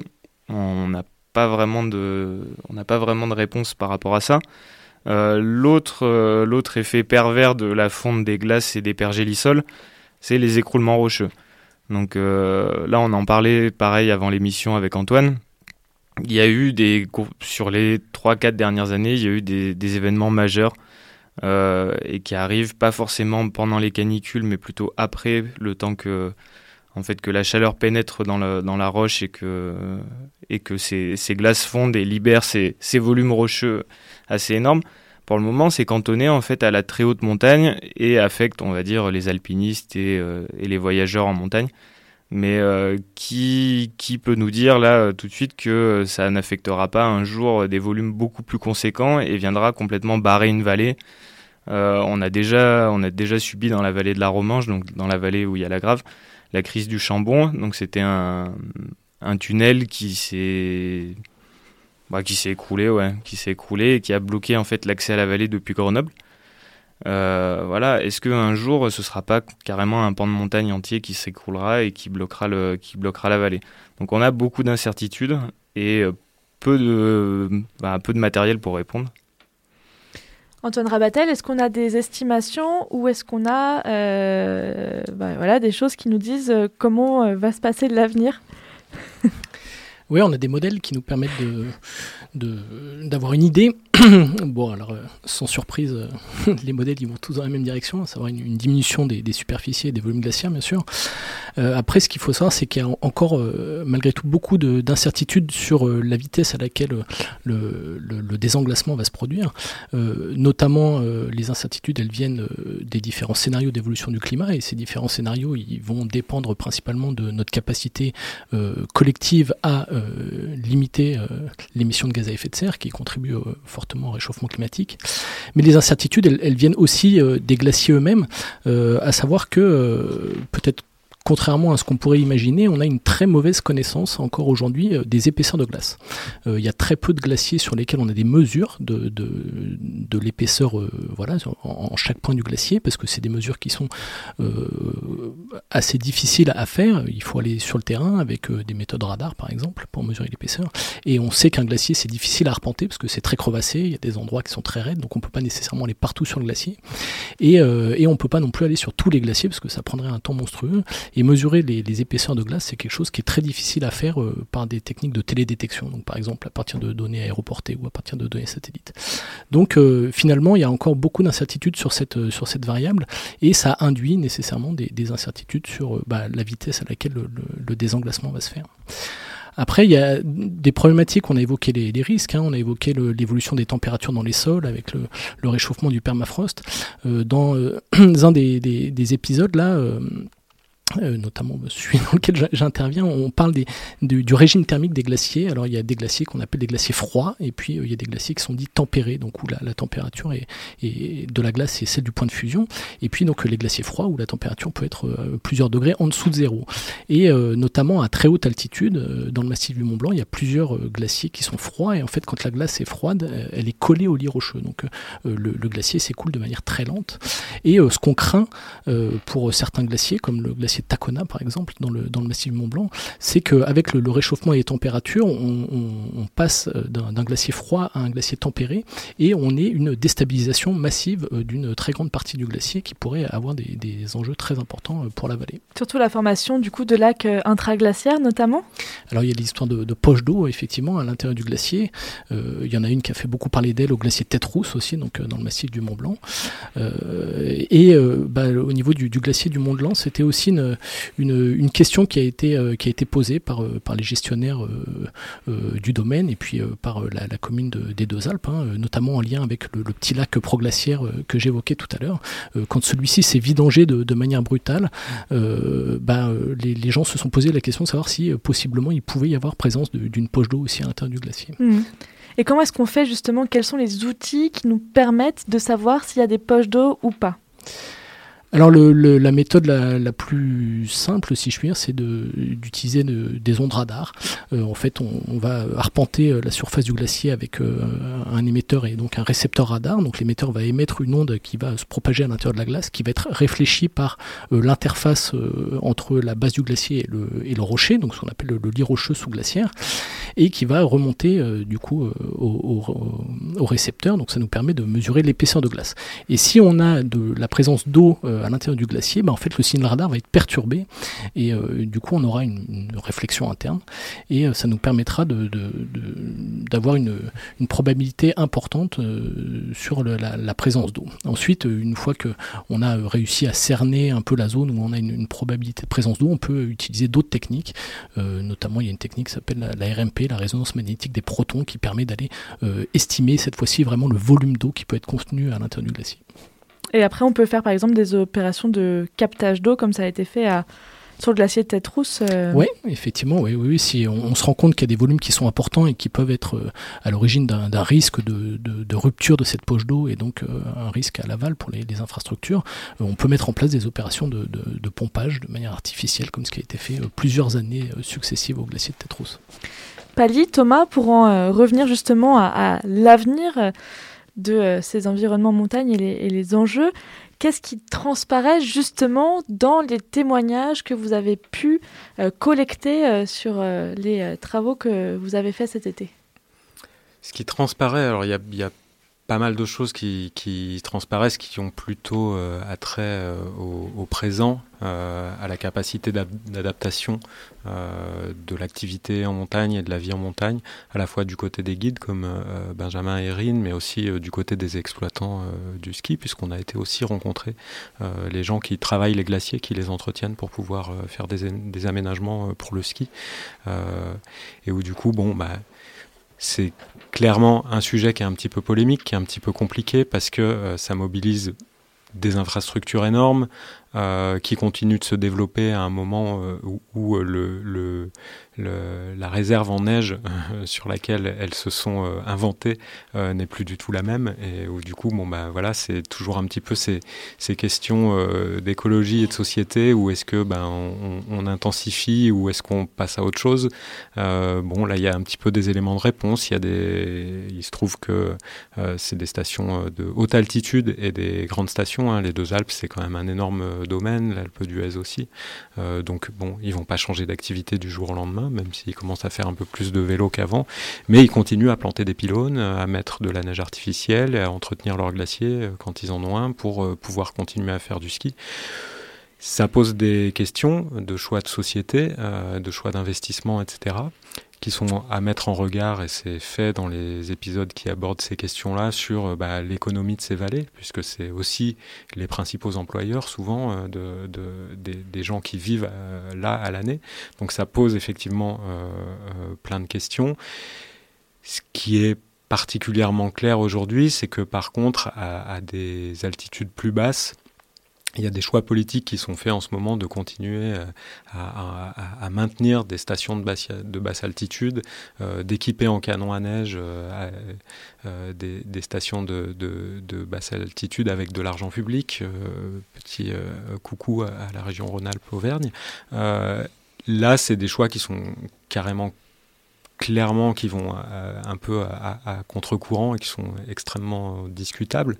Euh, donc euh, voilà, ça pose un petit peu ces problèmes-là. Maintenant, on sait techniquement faire des canons à neige qui arrivent à produire de la neige artificielle à des températures supérieures à zéro, mais du coup qui sont beaucoup plus gourmandes en eau, qui sont beaucoup plus polluantes. Bon, ça pose des vraies questions. Jusqu'à quand on va faire semblant que le ski existe alors qu'il n'y a plus de neige autour à part sur la piste ça, ça devient, il y a des, parfois fois des images qui sont un petit peu absurdes.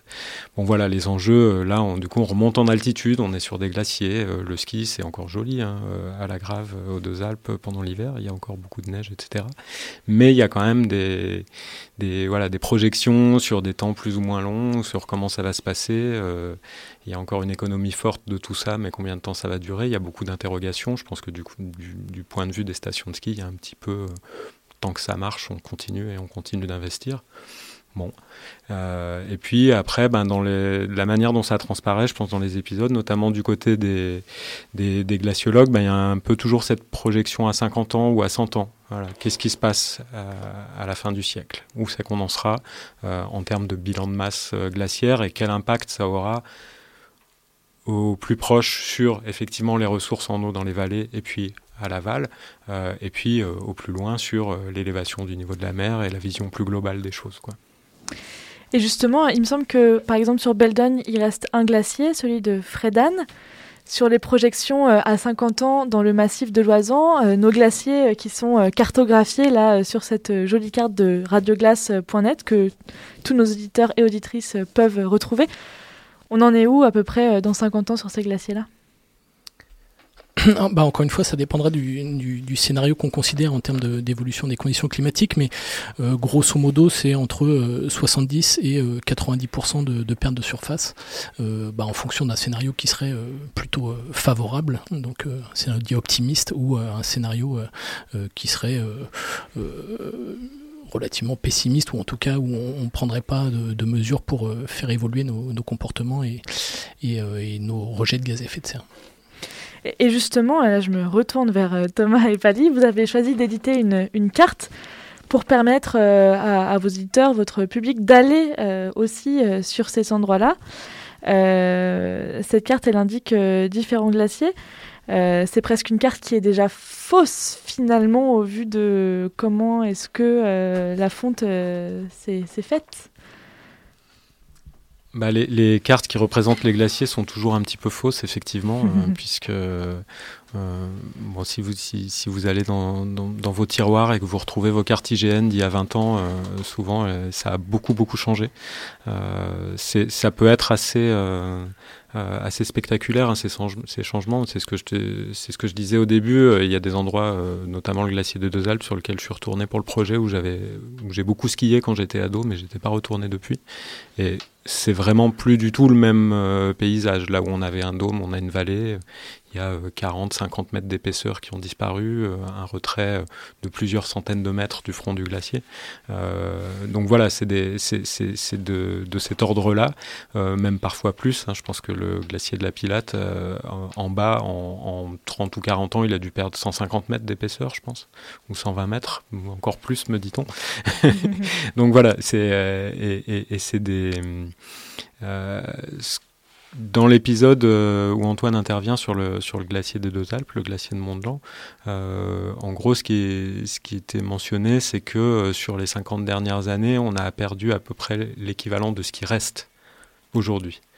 sachant ce qu'on n'a peut-être pas tout à fait dit jusqu'à maintenant, c'est que, en gros, depuis le début du XXe siècle, on est dans une euh, augmentation progressive des températures et une fonte progressive des glaciers avec quelques variantes, mais qu'on est dans une vraiment une accélération de, de, plus en plus rapide et que c'est depuis les années 2010 euh, que vraiment cette accélération euh, est en train de, de, dépasser le plafond. Donc c'est vraiment une courbe qui, qui, qui, monte très très vite maintenant. Et du coup, bah, ce qui va se passer dans les, dans les prochaines années, effectivement, c'est je pense qu'il y a différents scénarios, mais qui tous les tous les scénarios euh, euh, prennent en compte une, une, perte euh, de la majorité de, des glaciers qui restent, en tout cas sur les Alpes. Je, vous propose qu'on écoute l'extrait du glacier de la, de la Girose. Qui nous permet d'écouter un peu justement le témoignage de Lucas Davaz, notamment sur le glacier comme témoin du climat et comme climamètre. Est-ce que tu peux peut-être nous parler un peu de ce bah voilà, c'est donc l'extrait qu'on n'a pas euh, écouté tout à l'heure. Donc bah voilà, donc c'est euh, Lucas Davas, glaciologue, Morgan Barbeau, euh, pisteur, qui installe des jalons pour mesurer la fonte du glacier de la Girose, qui est un glacier qui n'était pas mesuré jusque-là, contrairement aux glaciers de Saint-Sorlin ou de Sarenne, qui sont aussi dans les épisodes de Radio Glace, qui eux ont eu des mesures depuis 50, 50 ans voire plus. Donc là, c'est une expérience pour aller mesurer ce glacier-là en particulier. et effectivement euh, alors Lucas, euh, je pense que Antoine pourra nous, en parler aussi puisqu'ils sont, ils ont été collègues. Euh, et, donc il a, il a fait tout un travail de thèse sur les bilans de masse glaciaire et puis maintenant il fait un travail de médiation, donc d'essayer de, faire comprendre un peu les mécanismes des glaciers et du climat à, différents publics. Donc voilà, ce, projet d'aller poser des balises sur ce glacier-là s'inscrit aussi dans ce, dans ce projet de médiation. Oh, ça y va, hein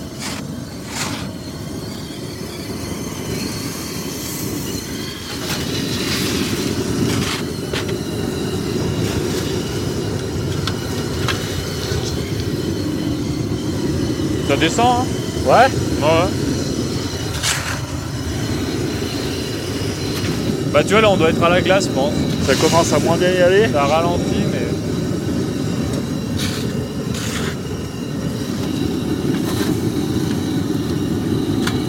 C'est vrai que tu te demandes comment ça marche, mais ça marche quoi. Tu vois, il y a déjà quasi 2 mètres dedans. Donc ça... 2 mètres dedans, donc ça veut dire qu'on a déjà foré 1 mètre 50 Dans la glace? Non, on a foré 2 mètres quoi. Ouais, mais il y a 50 de neige. Il y a 50 de neige à peu près Ouais, regarde là. Ah, donc tu vois, on est dans, on est dans la glace.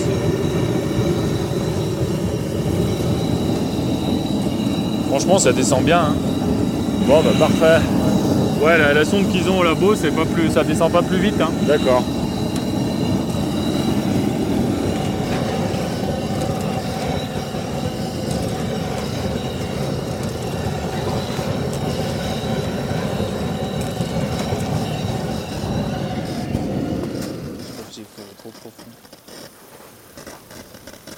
Il remonte Ouais. Il y a de l'eau dedans.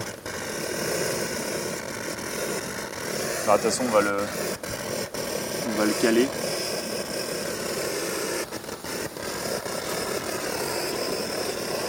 Ouais, voilà, je pense que c'est bon. Hein.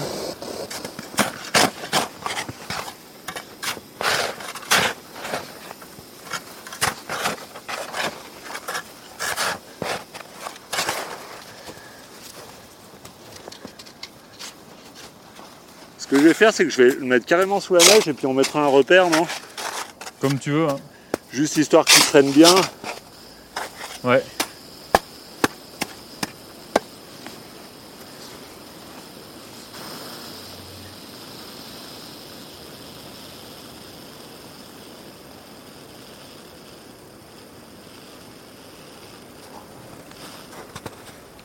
Alors là, on est sur le glacier de la Girose, à la sortie du téléphérique de, la Grave, hein, à 3200 mètres. Euh, pratiquement au départ de ski euh, des, pistes de ski de l'hiver. Aujourd'hui, euh, le glacier, il est encore en neige à cette époque-là. L'année dernière, pour te dire, au mois de juin, on était ici on était à la glace. Quoi. Ici on est pratiquement au mois d'août, on a encore 60-70 cm de neige. Donc c'est plutôt une bonne chose. Du coup, du coup là on a fait un premier, un premier trou pour euh, implanter un jalon en bois. Et l'intérêt de ce jalon, c'est que euh, au cours de l'été, la neige puis la glace va fondre. Donc la surface va s'abaisser alors que ce jalon, on l'a inséré euh, à 4,50 m dans la glace. Et donc du coup, au cours de l'été, il va ressortir. Et en mesurant la partie qui sort, on arrive à dire combien chaque jour, chaque semaine, chaque, chaque mois, et puis au cours de l'été, combien de neige et de glace on perd euh, dû à la fonte. Donc on a mis ce, premier jalon à cet endroit-là, parce qu'on n'est pas très loin euh, de ce qu'on appelle la, ligne d'équilibre. Donc c'est-à-dire la ligne d'équilibre, c'est l'endroit où la neige qui est accumulée en hiver fond complètement en été, mais la glace, elle, ne fond pas. Euh, on l'identifie souvent sur les glaciers fin septembre ou en fonction des années, mais par la ligne qui va démarquer la partie enneigée et en glace du glacier. Et donc on a décidé de mettre la première balise ici pour voir ce qui se passe euh, entre aujourd'hui et euh, la fin de l'été, donc fin septembre, euh, voire courant octobre en fonction des, conditions. Je suis Morgane, je suis pisteur secouriste euh, sur le glacier pendant l'hiver là, euh, avec mon chien, hein, Maiko, qui est chien d'avalanche. Et euh, je travaille ici toute l'année euh, sur le glacier. Donc euh, à la préparation du glacier pour exploiter les pistes de ski pendant l'hiver. Donc le travail consiste euh, l'automne à boucher les crevasses afin de les sécuriser uniquement sur la piste. Parce, qu'on est obligé de sécuriser une piste de ski, on ne peut pas envoyer des, clients comme ça au milieu des crevasses. Voilà. Ici, on a un téléski un peu particulier, puisque ce téléski a été implanté en 88. Et vu qu'on est sur un glacier, on ne peut pas se permettre d'avoir des points fixes. Donc là, on est tout en, pylône suspendu. Parce que le glacier, au niveau du départ du téléski, bouge d'environ 35 mètres par an. Ce téléski, a été construit euh, avec un certain niveau de glace. Aujourd'hui, clairement, euh, il a tellement fondu, euh, le glacier, que les pylônes sont beaucoup trop hauts pour exploiter. Donc ça nous rajoute du travail à l'automne pour ramener de la neige et faire des digues pour pouvoir passer sur la piste de montée sous les pylônes. Donc du coup je m'appelle euh, Lucas Davaz et je suis docteur en glaciologie. J'ai fait ma thèse sur les glaciers euh, de montagne dans les Alpes françaises et les Alpes européennes. L'idée de cette thèse c'était d'être capable de mesurer un grand nombre de glaciers euh, à partir de mesures de terrain mais surtout à partir d'images satellites pour pouvoir eh bien, mesurer plus de glaciers que ce qu'on peut faire sur le terrain du fait de, de l'investissement humain et logistique que- que ça demande. Euh, On a pu euh, mesurer 360 glaciers sur les Alpes européennes, donc ça a grandement augmenté le, nombre de glaciers suivis, hein, qui sont plutôt de l'ordre d'une grosse vingtaine qui sont mesurés euh, régulièrement sur le terrain. Depuis cette soutenance, je me consacre à plein temps à de la médiation. Et donc l'idée, c'est, avec du public, que ce soit en salle ou sur le terrain, de venir observer et comprendre le changement climatique, le fonctionnement de la machine climatique et puis finalement de se servir des glaciers comme un, témoin du climat et un, marqueur. On, appelle les glaciers des climamètres finalement, parce qu'ils permettent de- d'enregistrer euh, la précipitation, euh, mais aussi la température. Et donc l'idée aujourd'hui, c'est euh, sur la gyrose d'implanter des nouvelles balises pour mesurer ce glacier et avec une visée derrière pédagogique, donc d'emmener des groupes en hiver et en été pour les impliquer dans des relevés et puis pour euh, les, impliquer dans cette démarche scientifique de mesurer un glacier et d'utiliser les données quand même, de ne pas jeter le carnet de terrain quand on arrive à la voiture pour euh, comparer ça par rapport euh, aux autres glaciers dans les écrins, dans les Alpes européennes et puis voilà, mettre ça en contexte avec le contexte climatique actuel.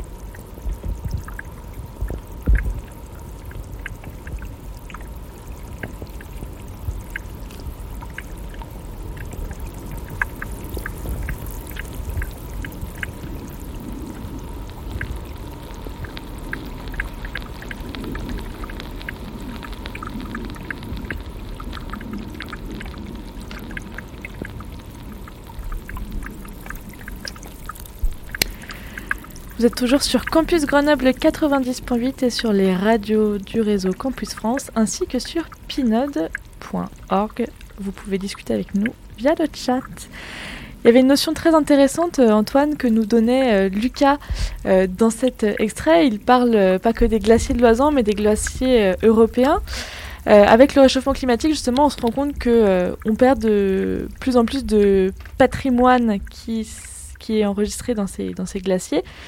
Il y a quelques années, il y a un projet qui s'appelle Ice Memory euh, qui a vu le jour et qui nous permet d'avoir euh, une, une, vision un peu plus mondiale justement de, de ces glaciers. Est-ce que vous pouvez nous parler de ce projet?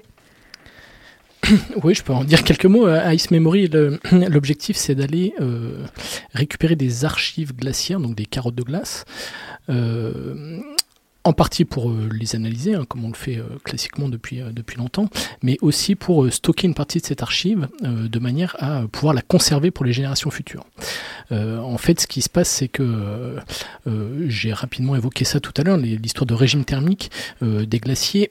en fait, les, carottes de glace on va les récupérer dans les zones de montagne sur des sommets de très haute altitude, euh, là où euh, à des altitudes où on a très peu de fonte en surface, puisque si à partir du moment où on a de la fonte en surface, euh, l'eau qui va percoler à l'intérieur du manteau neigeux, elle va être capable de modifier le signal climatique finalement qui va être enregistré. Ça lave un peu en fait les informations finalement qu'on a à l'intérieur, c'est ça? On pourrait dire ça, ouais. Ça va avoir tendance à lessiver effectivement, on peut dire, une partie de l'information. donc du coup, il est important d'aller pouvoir prélever ces échantillons bah, avant que ce lessivage ne se produise. Et donc, euh, voilà, il y a un, grand nombre de, forages qui ont euh, été euh, prévus. Alors, il y en a certains qui ont déjà été faits au Mont Blanc ou, ou encore à Linimani en Bolivie ou sur d'autres sommets des, Alpes ou d'autres régions du monde. Et, donc, l'objectif, c'est d'aller récupérer ces carottes et les stocker, notamment en Antarctique, puisque bah, finalement, au cœur du continent antarctique, la température moyenne est de l'ordre de moins 40 moins 50 degrés, donc on n'a pas besoin de congélateur, hein. c'est euh, naturel que cette glace va être stockée, conservée, et, euh, effectivement avec cette idée de pouvoir euh, bah, garder ça pour les générations futures, Notamment parce que bah, on estime qu'avec euh, les, les, progrès de la science, le développement de, nouvelles méthodes, on sera capable d'aller analyser plus finement euh, ces échantillons et aussi analyser des choses qu'on n'est pas capable d'analyser aujourd'hui ou alors qu'on n'a pas encore cherché à analyser aujourd'hui. Euh, classiquement, ce qu'on fait, bah, c'est qu'on analyse les gaz qui sont contenus dans les bulles d'air aujourd'hui, donc pour reconstruire l'évolution des atmosphères passées. On analyse aussi la glace qui nous donne un certain nombre d'informations, le contenu chimique, etc.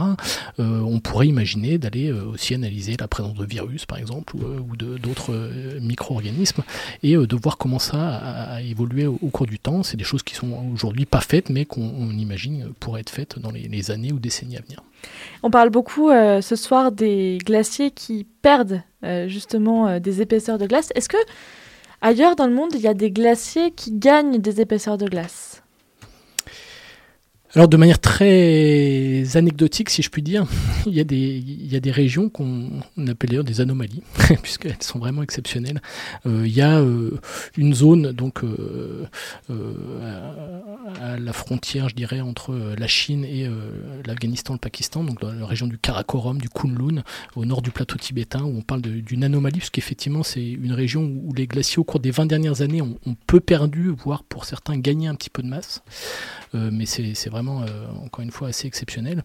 Et puis il y a un glacier aussi en particulier euh, qui euh, constitue vraiment une, exception au niveau du, grand champ de glace sud de, la Patagonie.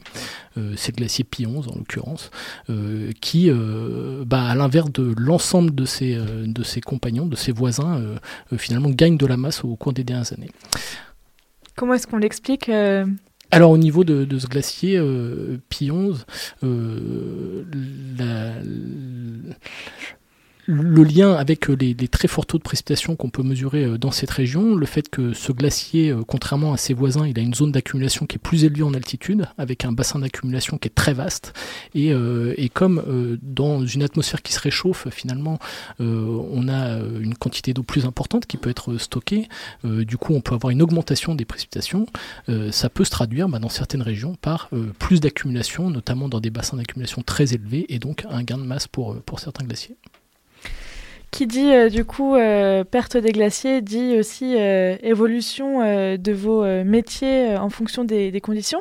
Vous me disiez justement hors antenne que le métier, ça fait déjà quelques temps qu'il évolue, déjà depuis les années 80. Est-ce que vous pouvez nous parler un peu de ce qui s'est passé ces 30, 40 dernières années? Alors, je sais pas si je suis, euh, si je suis vraiment bien placé pour parler de, ces 30 ou 40 dernières années, étant donné que j'en ai que 29.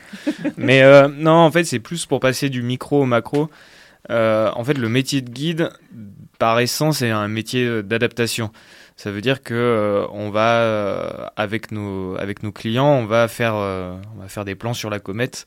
On va aller en fait se dire bah, on veut faire tel sommet tel jour à telle heure et et en fait, il y a rarement euh, tout qui se passe comme on avait prévu.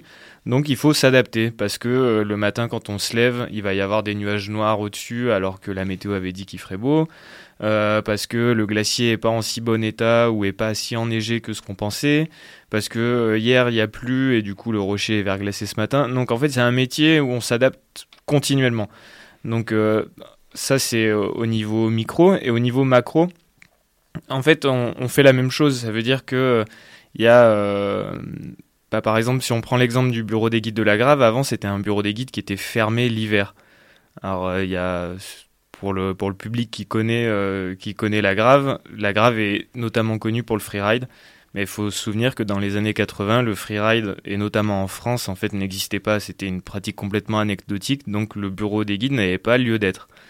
Et euh, la majorité des guides travaillaient l'été et faisaient 90% euh, de leur, de leur chiffre d'affaires l'été. Ben, maintenant, on est en train de se, se transformer, enfin, on s'est transformé sur les 30 ou 40 dernières années, comme tu me le demandais. Et on, alors, bah, pour ma part, je suis, on va dire, à 50-50 entre l'été et l'hiver. Euh, on en discutait avec Erin. Elle, elle fait quand même plus de sorties l'hiver que l'été.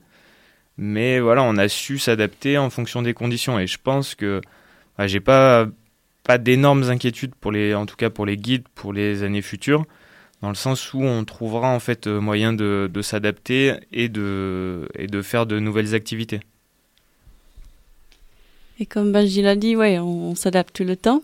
Et, euh, et ouais, je travaille plus en hiver que l'été. Mais même en été, euh, les derniers étés, euh, la saison, c'était de plus en plus court. On finit euh, même fin juillet, mi-août, parce que ouais, les conditions, soit il y a trop de chutes de pierres, ou les éboulements, ou, les glaciers sont trop compliqués avec les rimés. Euh, de passer, il y a quelques itinéraires euh, des courses en montagne que on peut pas faire avec les clients. Alors l'été dernier, moi je suis passé la formation de VTT aussi. Faut juste ajouter quelque chose d'autre euh, pour le métier. Il faut diversifier un petit peu. Ben, il, passe la formation en canyon. Alors, oui, on, on espère qu'on peut faire la montagne euh, toujours, mais on, s'adapte aussi avec euh, plusieurs choses. Et vous êtes beaucoup comme ça à chercher d'autres économies sur la montagne, justement? Bah, je pense qu'on va, en tout cas, tous être obligés de le faire, quoi. Enfin, faut pas. Même les derniers réfractaires. ouais, non, mais faut pas se voiler la face. Euh, le, le, ski, concrètement, avec les sommets qu'on a un peu autour de, bah, même euh, autour de Grenoble, dans les Alpes, en fait, sont suffisamment hauts pour que même dans dans une cinquantaine d'années, on puisse continuer à skier. Sauf que la saison sera tellement courte. L'autre facteur euh, qui est non négligeable, c'est la limite en fait pluie-neige. L'altitude de la de moyenne de cette limite pluie-neige va avoir tendance à remonter. Donc euh, là, actuellement, le village de la Grave est à 1400 mètres d'altitude. Quand on parle avec les anciens, ils disaient mais il y avait euh, continuellement de la neige au village pendant l'hiver. Pendant Ski, si on le traduit en langage skieur, ça voulait dire ben, on pouvait partir du sommet du téléphérique et skier jusqu'au village sans déchausser. Euh, là maintenant, c'est plus le cas le, tout au long de la saison. Euh, sur, si je parle des cinq dernières années, euh, début de saison au mois de décembre, mois de janvier, il peut faire très froid, mais par contre il n'y a pas de précipitation, donc pas de neige, donc impossibilité de descendre jusqu'au village. Et puis après, à partir de mi-mars, fin mars, c'est pareil, on descend pas jusqu'en bas. Donc oui, le ski va toujours être possible, ça va devenir une pratique qui sera de plus en plus anecdotique à mon avis. Donc il va falloir juste bah, déplacer la saison, on avait l'habitude de faire du ski de randonnée plutôt au mois d'avril, peut-être qu'on le fera plutôt au mois de février, au mois de mars. Euh, pour la cascade de glace, voilà, c'est concrètement anecdotique. Ça veut dire que les dernières années, on avait une saison de glace qui, de cascade de glace. Donc c'est la, la pratique de la cascade de glace, c'est grimper sur des cascades de glace, euh, sur des cascades d'eau qui ont gelé, euh, mais qui étaient de l'ordre de deux à trois semaines, des fois un mois au mieux. Voilà, faut juste changer nos habitudes. On avait l'habitude de faire d'une certaine manière. Il faut juste réfléchir un peu, sortir du moule et, et faire autrement. Mais on va y arriver. Hein. Et pour un derby de la Mège un peu moins boueux sur le bas, euh, peut-être déplacer la date? Ah, ça, faut voir avec l'organisation. Je suis pas décideur là-dessus. Mais ça pourrait être une idée, oui. J'aimerais bien qu'on revienne un peu euh, avant la fin de notre émission sur euh, la médiation par, par l'écoute. Justement, on a beaucoup parlé de d'art science, mais finalement, c'est quoi être créateur sonore à l'heure actuelle? Euh, c'est quoi être Alors ça, c'est une, c'est une vaste question. Bon, déjà, le, le, la terminologie même de, création sonore, c'est quelque chose de, c'est très très vaste. Hein, ça englobe. On n'est même pas d'accord entre nous des fois. Ouais, ouais nous, nous avec Pali, on se revendique plutôt euh, comme étant des musiciens et des gens euh, inscrits dans, dans, dans, la musique expérimentale. Effectivement, quand on arrive sur des projets comme Radio Glace, on, sort de, la musique expérimentale pure, on arrive encore une fois sur des hybrides entre la radio et la, composition.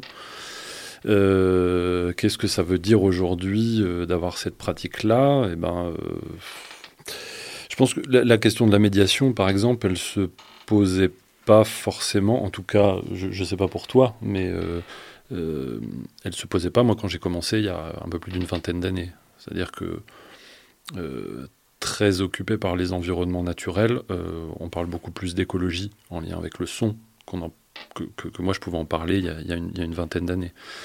Euh, le son a émergé comme une pratique euh, importante en fait sur ces questions-là. Déjà parce que le, euh, les grands questionnements autour de l'écologie ont fait émerger, on va dire, un rapport sensible dans lequel le problème de l'écoute s'est posé. on l'a, par exemple, perçu pendant le, pendant, pendant le confinement de l'année. On n'a jamais, eu, on jamais autant entendu parler d'environnement sonore. Hein. Mm, et d'urbanisme sonore. Et d'urbanisme sonore. Bon, les, les, gens ont pris conscience de quelque chose, en fait. Mm. Euh, et euh, aujourd'hui, ça paraît, euh, ça paraîtrait insensé de ne pas, comment dire, de, pallier nos pratiques avec ces formes de problématiques, parce que finalement, on est on est comme beaucoup d'autres, hein, mais euh, on est un peu au cœur du problème. Moi, je, par exemple, on, se rend compte, je peux dire, on se rend compte que euh, pas mal de nos, sons et de nos enregistrements euh, ont aujourd'hui des valeurs d'archives.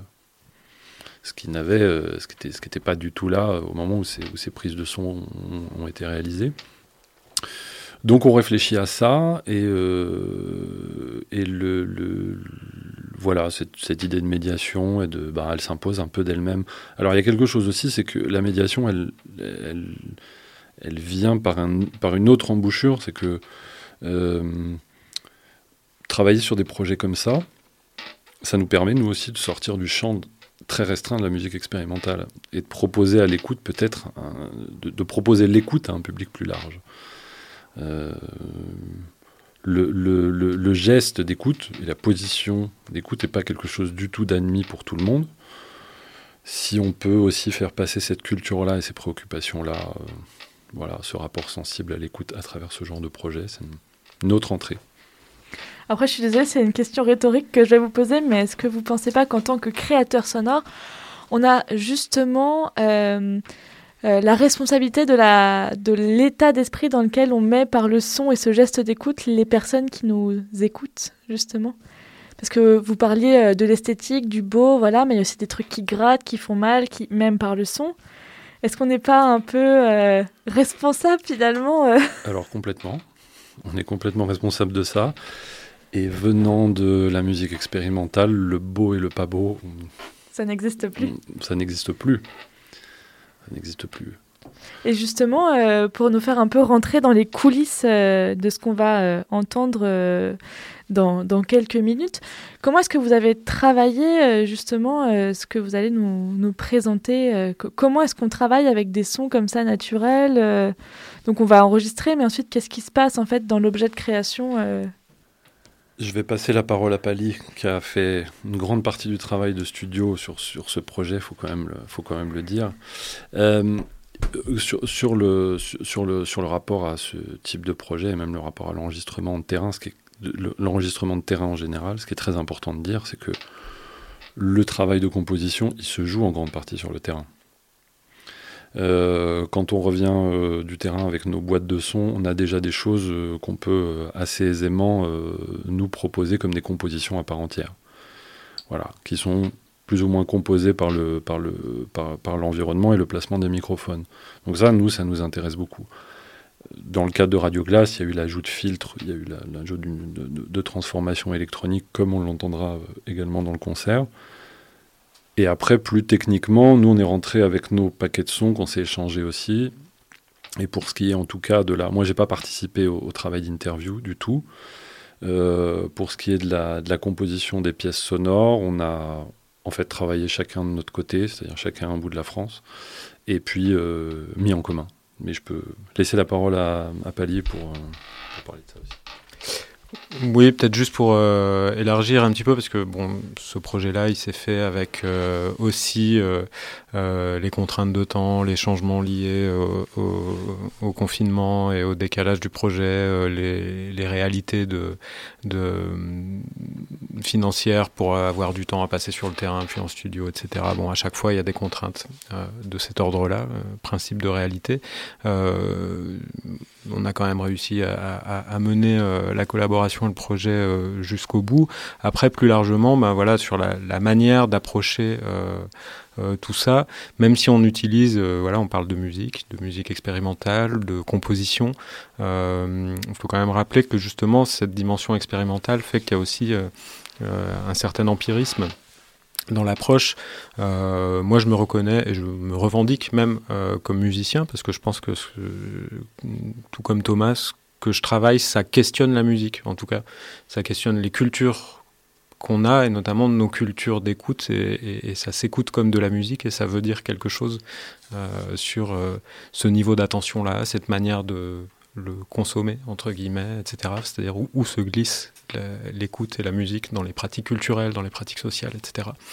Euh, comment ça nous relie et tout ça.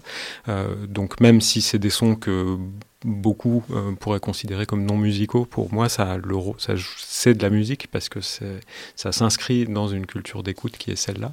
Euh, par ailleurs, je suis incapable de lire trois notes sur une portée ou de jouer deux accords de guitare. Donc, euh, moi, je viens des arts plastiques. Je, me suis mis à travailler le son comme je travaillais la matière ou l'image avant.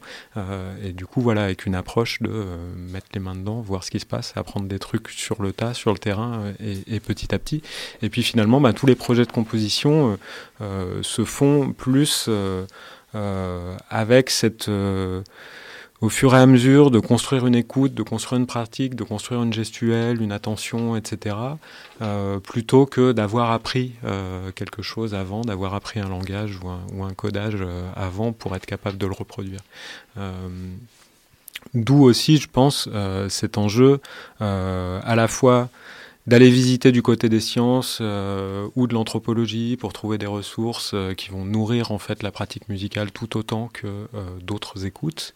et puis aussi bah, ce, ce, rapport au terrain, quoi. C'est effectivement, comme le disait Thomas, c'est là que ça se joue, de, de, de, passer du temps soi-même à l'écoute, à trouver quelque chose. Et en fait, bah, avec un micro, on fabrique du son, mais en le découvrant. Et du coup, bah, il y a un moment où on va s'arrêter sur quelque chose et on va sentir que ça, ça euh, cristallise, ça, ça, ça, ça, fait apparaître euh, ce qu'on avait en tête ou, quelque chose qu'on n'avait pas du tout en tête, mais en tout cas, quelque chose se passe, et c'est ça qu'on va avoir envie de garder. Très concrètement, euh, il s'est passé euh, dès les premiers jours euh, de terrain avec Thomas sur le glacier de la Girose des choses qu'on n'avait pas du tout imaginées en plongeant des hydrophones, des micro-submersibles au fond des crevasses où il y avait des, des collections d'eau qui étaient à la fois en train de dégeler, de regeler, avec beaucoup d'échanges d'air, etc. Et où il s'est passé des, des, choses très étonnantes à ce moment-là. Et puis, bah, quand on est face à des terrains aussi grands et qui demandent autant d'efforts, parce que bon, remonter un glacier, le traverser, essayer de se dire ah bah je vais aller faire une prise de son là, bon, ça prend une heure et demie. Donc euh, voilà, avec beaucoup de matériel à transporter. Et puis tout à coup, bah, il se passe quelque chose et euh, sur l'étendue de ce glacier euh, immense qui fait plusieurs kilomètres carrés, bah, on va se concentrer sur un petit trou d'eau où il y a une bulle qui sort d'une certaine manière et qui dit tout le glacier, tout le reste du glacier en fait.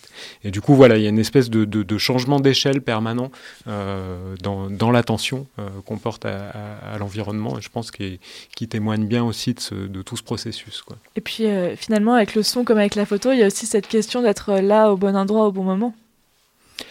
Ouais, mais finalement, moi j'ai l'impression que, enfin, c'est pas, ouais, c'est plutôt euh, d'épuiser, d'épuiser le moment. Euh. je sais pas. Moi, j'ai jamais eu l'impression d'avoir chopé le super événement, quoi. Enfin, si pendant que j'interviewais Erin, il y a eu une chute des Seracs juste derrière, c'était magnifique. Mais bon. Voilà, il y, a des, y a, y a des petits coups de bol, mais par, par contre, moi, je pense que toutes les, les prises de son où, il s'est passé quelque chose de vraiment fort, c'était euh, plutôt de découvrir un truc et d'aller continuer à gratter et puis de voir derrière qu'il y avait encore des couches et des choses et, et, et, de trouver une matière qui s'épaissit comme ça. Euh, et puis finalement, qui n'est pas forcément euh, euh, euh énorme euh, euh, en soi, mais tout à coup qui a élevé l'attention euh, parce que c'est un truc qu'on n'avait pas prévu et puis on se met à écouter différemment, etc. C'est là que ça se passe. Et sur le chat de Pinot, on me demande une chute de quoi? Donc une chute de sérac. Un sérac, c'est un, un, gros bout de, de glacier fracturé qui parfois tombe. Ça peut être aussi un fromage, mais là, c'était pas le propos. le fromage étant, étant nommé pour le parce qu'il ressemble au bout de glace. Thomas je, rebondis ouais, un petit peu sur ce que disait Pali à l'instant, mais euh, ce, rapport au terrain, euh, c'est là qu'on ne peut pas, euh, on peut pas échapper aux questions d'altérité en fait avec le lieu et avec ce qui nous entoure. Mhm. C'est-à-dire qu'il y a, y a un...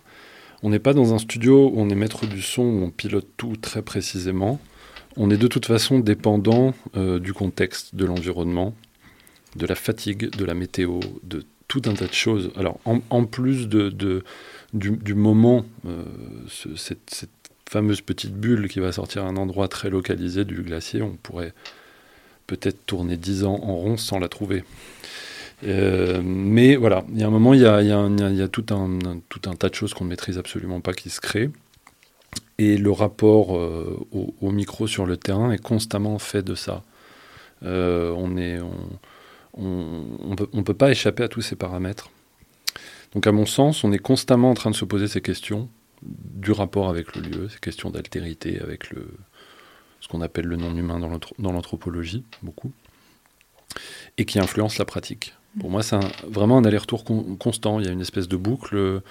comment, euh, comment le lieu, euh, à, travers de tous ces paramètres, va influencer euh, le rapport à la composition, la pratique du micro. Et en fait, ce, ce truc-là s'arrête finalement jamais le bon placement du micro au bon endroit au bon moment. De toute façon, la seule chose qu'on peut maîtriser finalement, c'est d'avoir assez de batterie et une carte SD euh, vide. C'est un peu ça, ouais.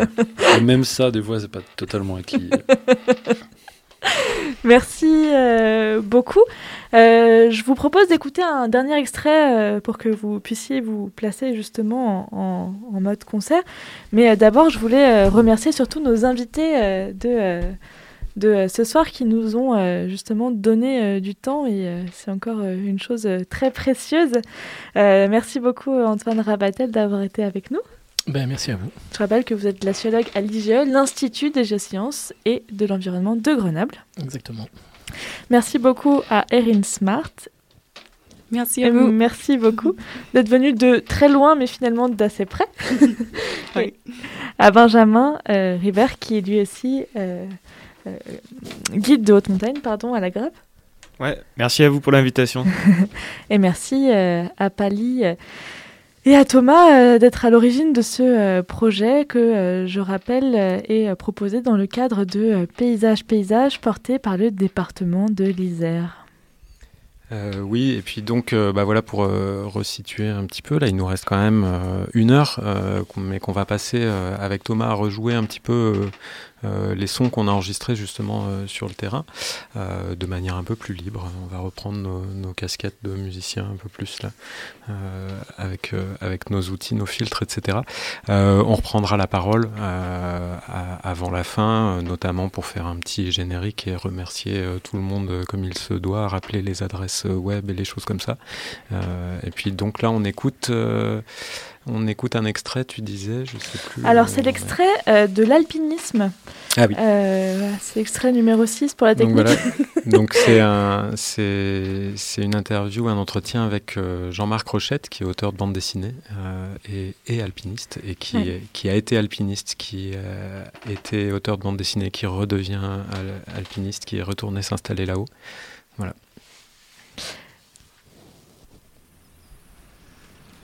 Je suis arrivé ici, donc j'avais une dizaine d'années. J'ai surtout au début, j'ai fait de la randonnée comme tout le monde, mais j'ai vite compris que j'étais attiré par la haute montagne. Donc à partir de ce moment, je me suis intéressé. J'ai commencé à lire la littérature de montagne, euh, Terray, Robuffa, Lachenal, tous les gens de l'époque. Et puis j'ai rencontré un jeune camarade qui s'appelait Philippe Sampé, dont les parents venaient en vacances ici tous les étés. Et on a commencé à, à grimper ensemble augmenter mon niveau et donc commencer à faire des, montagnes et des montagnes et des montagnes. Et ici, je, cumulais des, une liste de courses pour faire le plus de voies possible. Au début, les plus faciles et puis après, on passe aux plus difficiles, etc. etc. J'ai été vraiment pris par la montagne et en fait, j'ai oublié cette passion pour la peinture et pour le dessin et je me suis vraiment consacré à, l'alpinisme. Et d'ailleurs, euh, à l'école, j'étais plutôt bon élève et d'un seul coup, je suis devenu très mauvais élève. Je ne faisais plus rien. Et jusqu'à ce que j'ai eu un accident euh, en 76.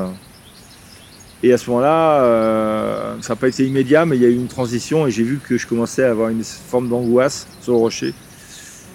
Donc en 76, j'ai commencé vraiment à me consacrer à la bande dessinée et très curieusement, ça a relativement vite marché. Quoi. Enfin, vite marché euh, par rapport à un métier où on ne gagnait pas d'argent. Hein. Donc simplement, j'étais, disons, je pouvais être dignement pauvre. Je suis revenu cycliquement, mais euh, il y avait un côté, j'étais plus du tout en forme parce qu'à l'époque je fumais. Euh, et donc j'ai complètement arrêté. Je m'y suis remis euh, en 2015-2016, au moment où, j'ai fait ma biographie. Je me suis aperçu qu'il fallait que je revienne en montagne pour pouvoir faire des photos, pour retourner un peu l'ambiance. J'avais un peu oublié, quoi. Et c'est comme ça que j'ai refait la voie normale du, du Coolidge jusqu'à refaire la traversée de la Meige et puis dernière les Savoyards. Donc je regrimpe. Enfin, je regrimpe pour un type. J'ai 64 ans, donc c'est pas, je vais pas révolutionner l'alpinisme, mais, mais disons que je recommence à grimper. Là, pour l'instant, j'ai refait les grandes classiques. J'ai refait la, traversée de la Meige il y a deux ans et on est passé trois jours avant le grand effondrement. Donc euh, c'est passé juste. Et c'est vrai que maintenant, j'ai tendance à plus la grimper en juillet-août. quoi. Trouve que c'est trop dangereux parce qu'il y a beaucoup de chutes de pierres. Enfin, tout ça avec le permafrost qu'ils font, tout ça, c'est vrai que c'est pas très rassurant d'aller grimper euh, dans ces périodes-là maintenant. Donc les gens, et c'est vrai que la jeune génération a tendance à grimper plutôt euh, en juin ou en mai. Alors il y a, peut-être un peu des dangers d'avalanche, il faut faire un petit peu attention, mais c'est quand même plus sain au niveau de la haute altitude. Et voilà, et donc euh, je crois qu'on va rentrer peut-être, non? Parce que là il va pleuvoir. Hein.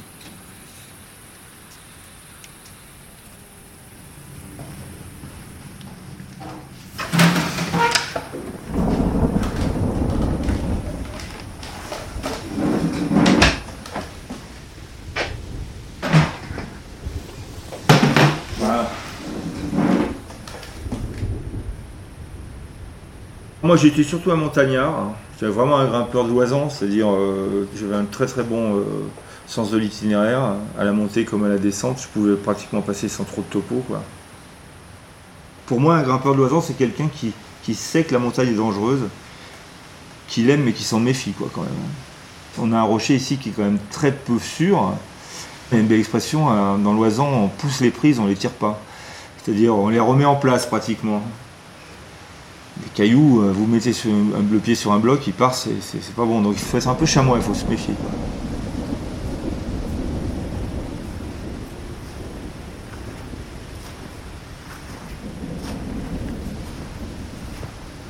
Dans la voie normale de, la Mèche, à se. Le glacier carré, quand je l'ai fait, est presque disparu. Donc on se retrouve sur un endroit qui était un, glacier suspendu magnifique. Euh, on s'est retrouvé sur une bonne partie où il y avait des cailloux. quoi. Et d'autres endroits, par exemple la voie normale du râteau, qui était une voie qui était quand même très facile, à la portée pratiquement de tout le monde. Et là, on se retrouve avec euh, un passage de Rimet euh, un petit peu douloureuse, un peu ouverte. euh, et après, toute une partie, 3 4 longueurs pour atteindre un col, un rocher vraiment mauvais, ce qui fait que ça peut devenir dangereux. Par exemple, si on a une cordée en dessus de gens pas très. qui font pas très attention, ça peut devenir limite, quoi. Ah non, c'est devenu, ici, c'est devenu une autre montagne.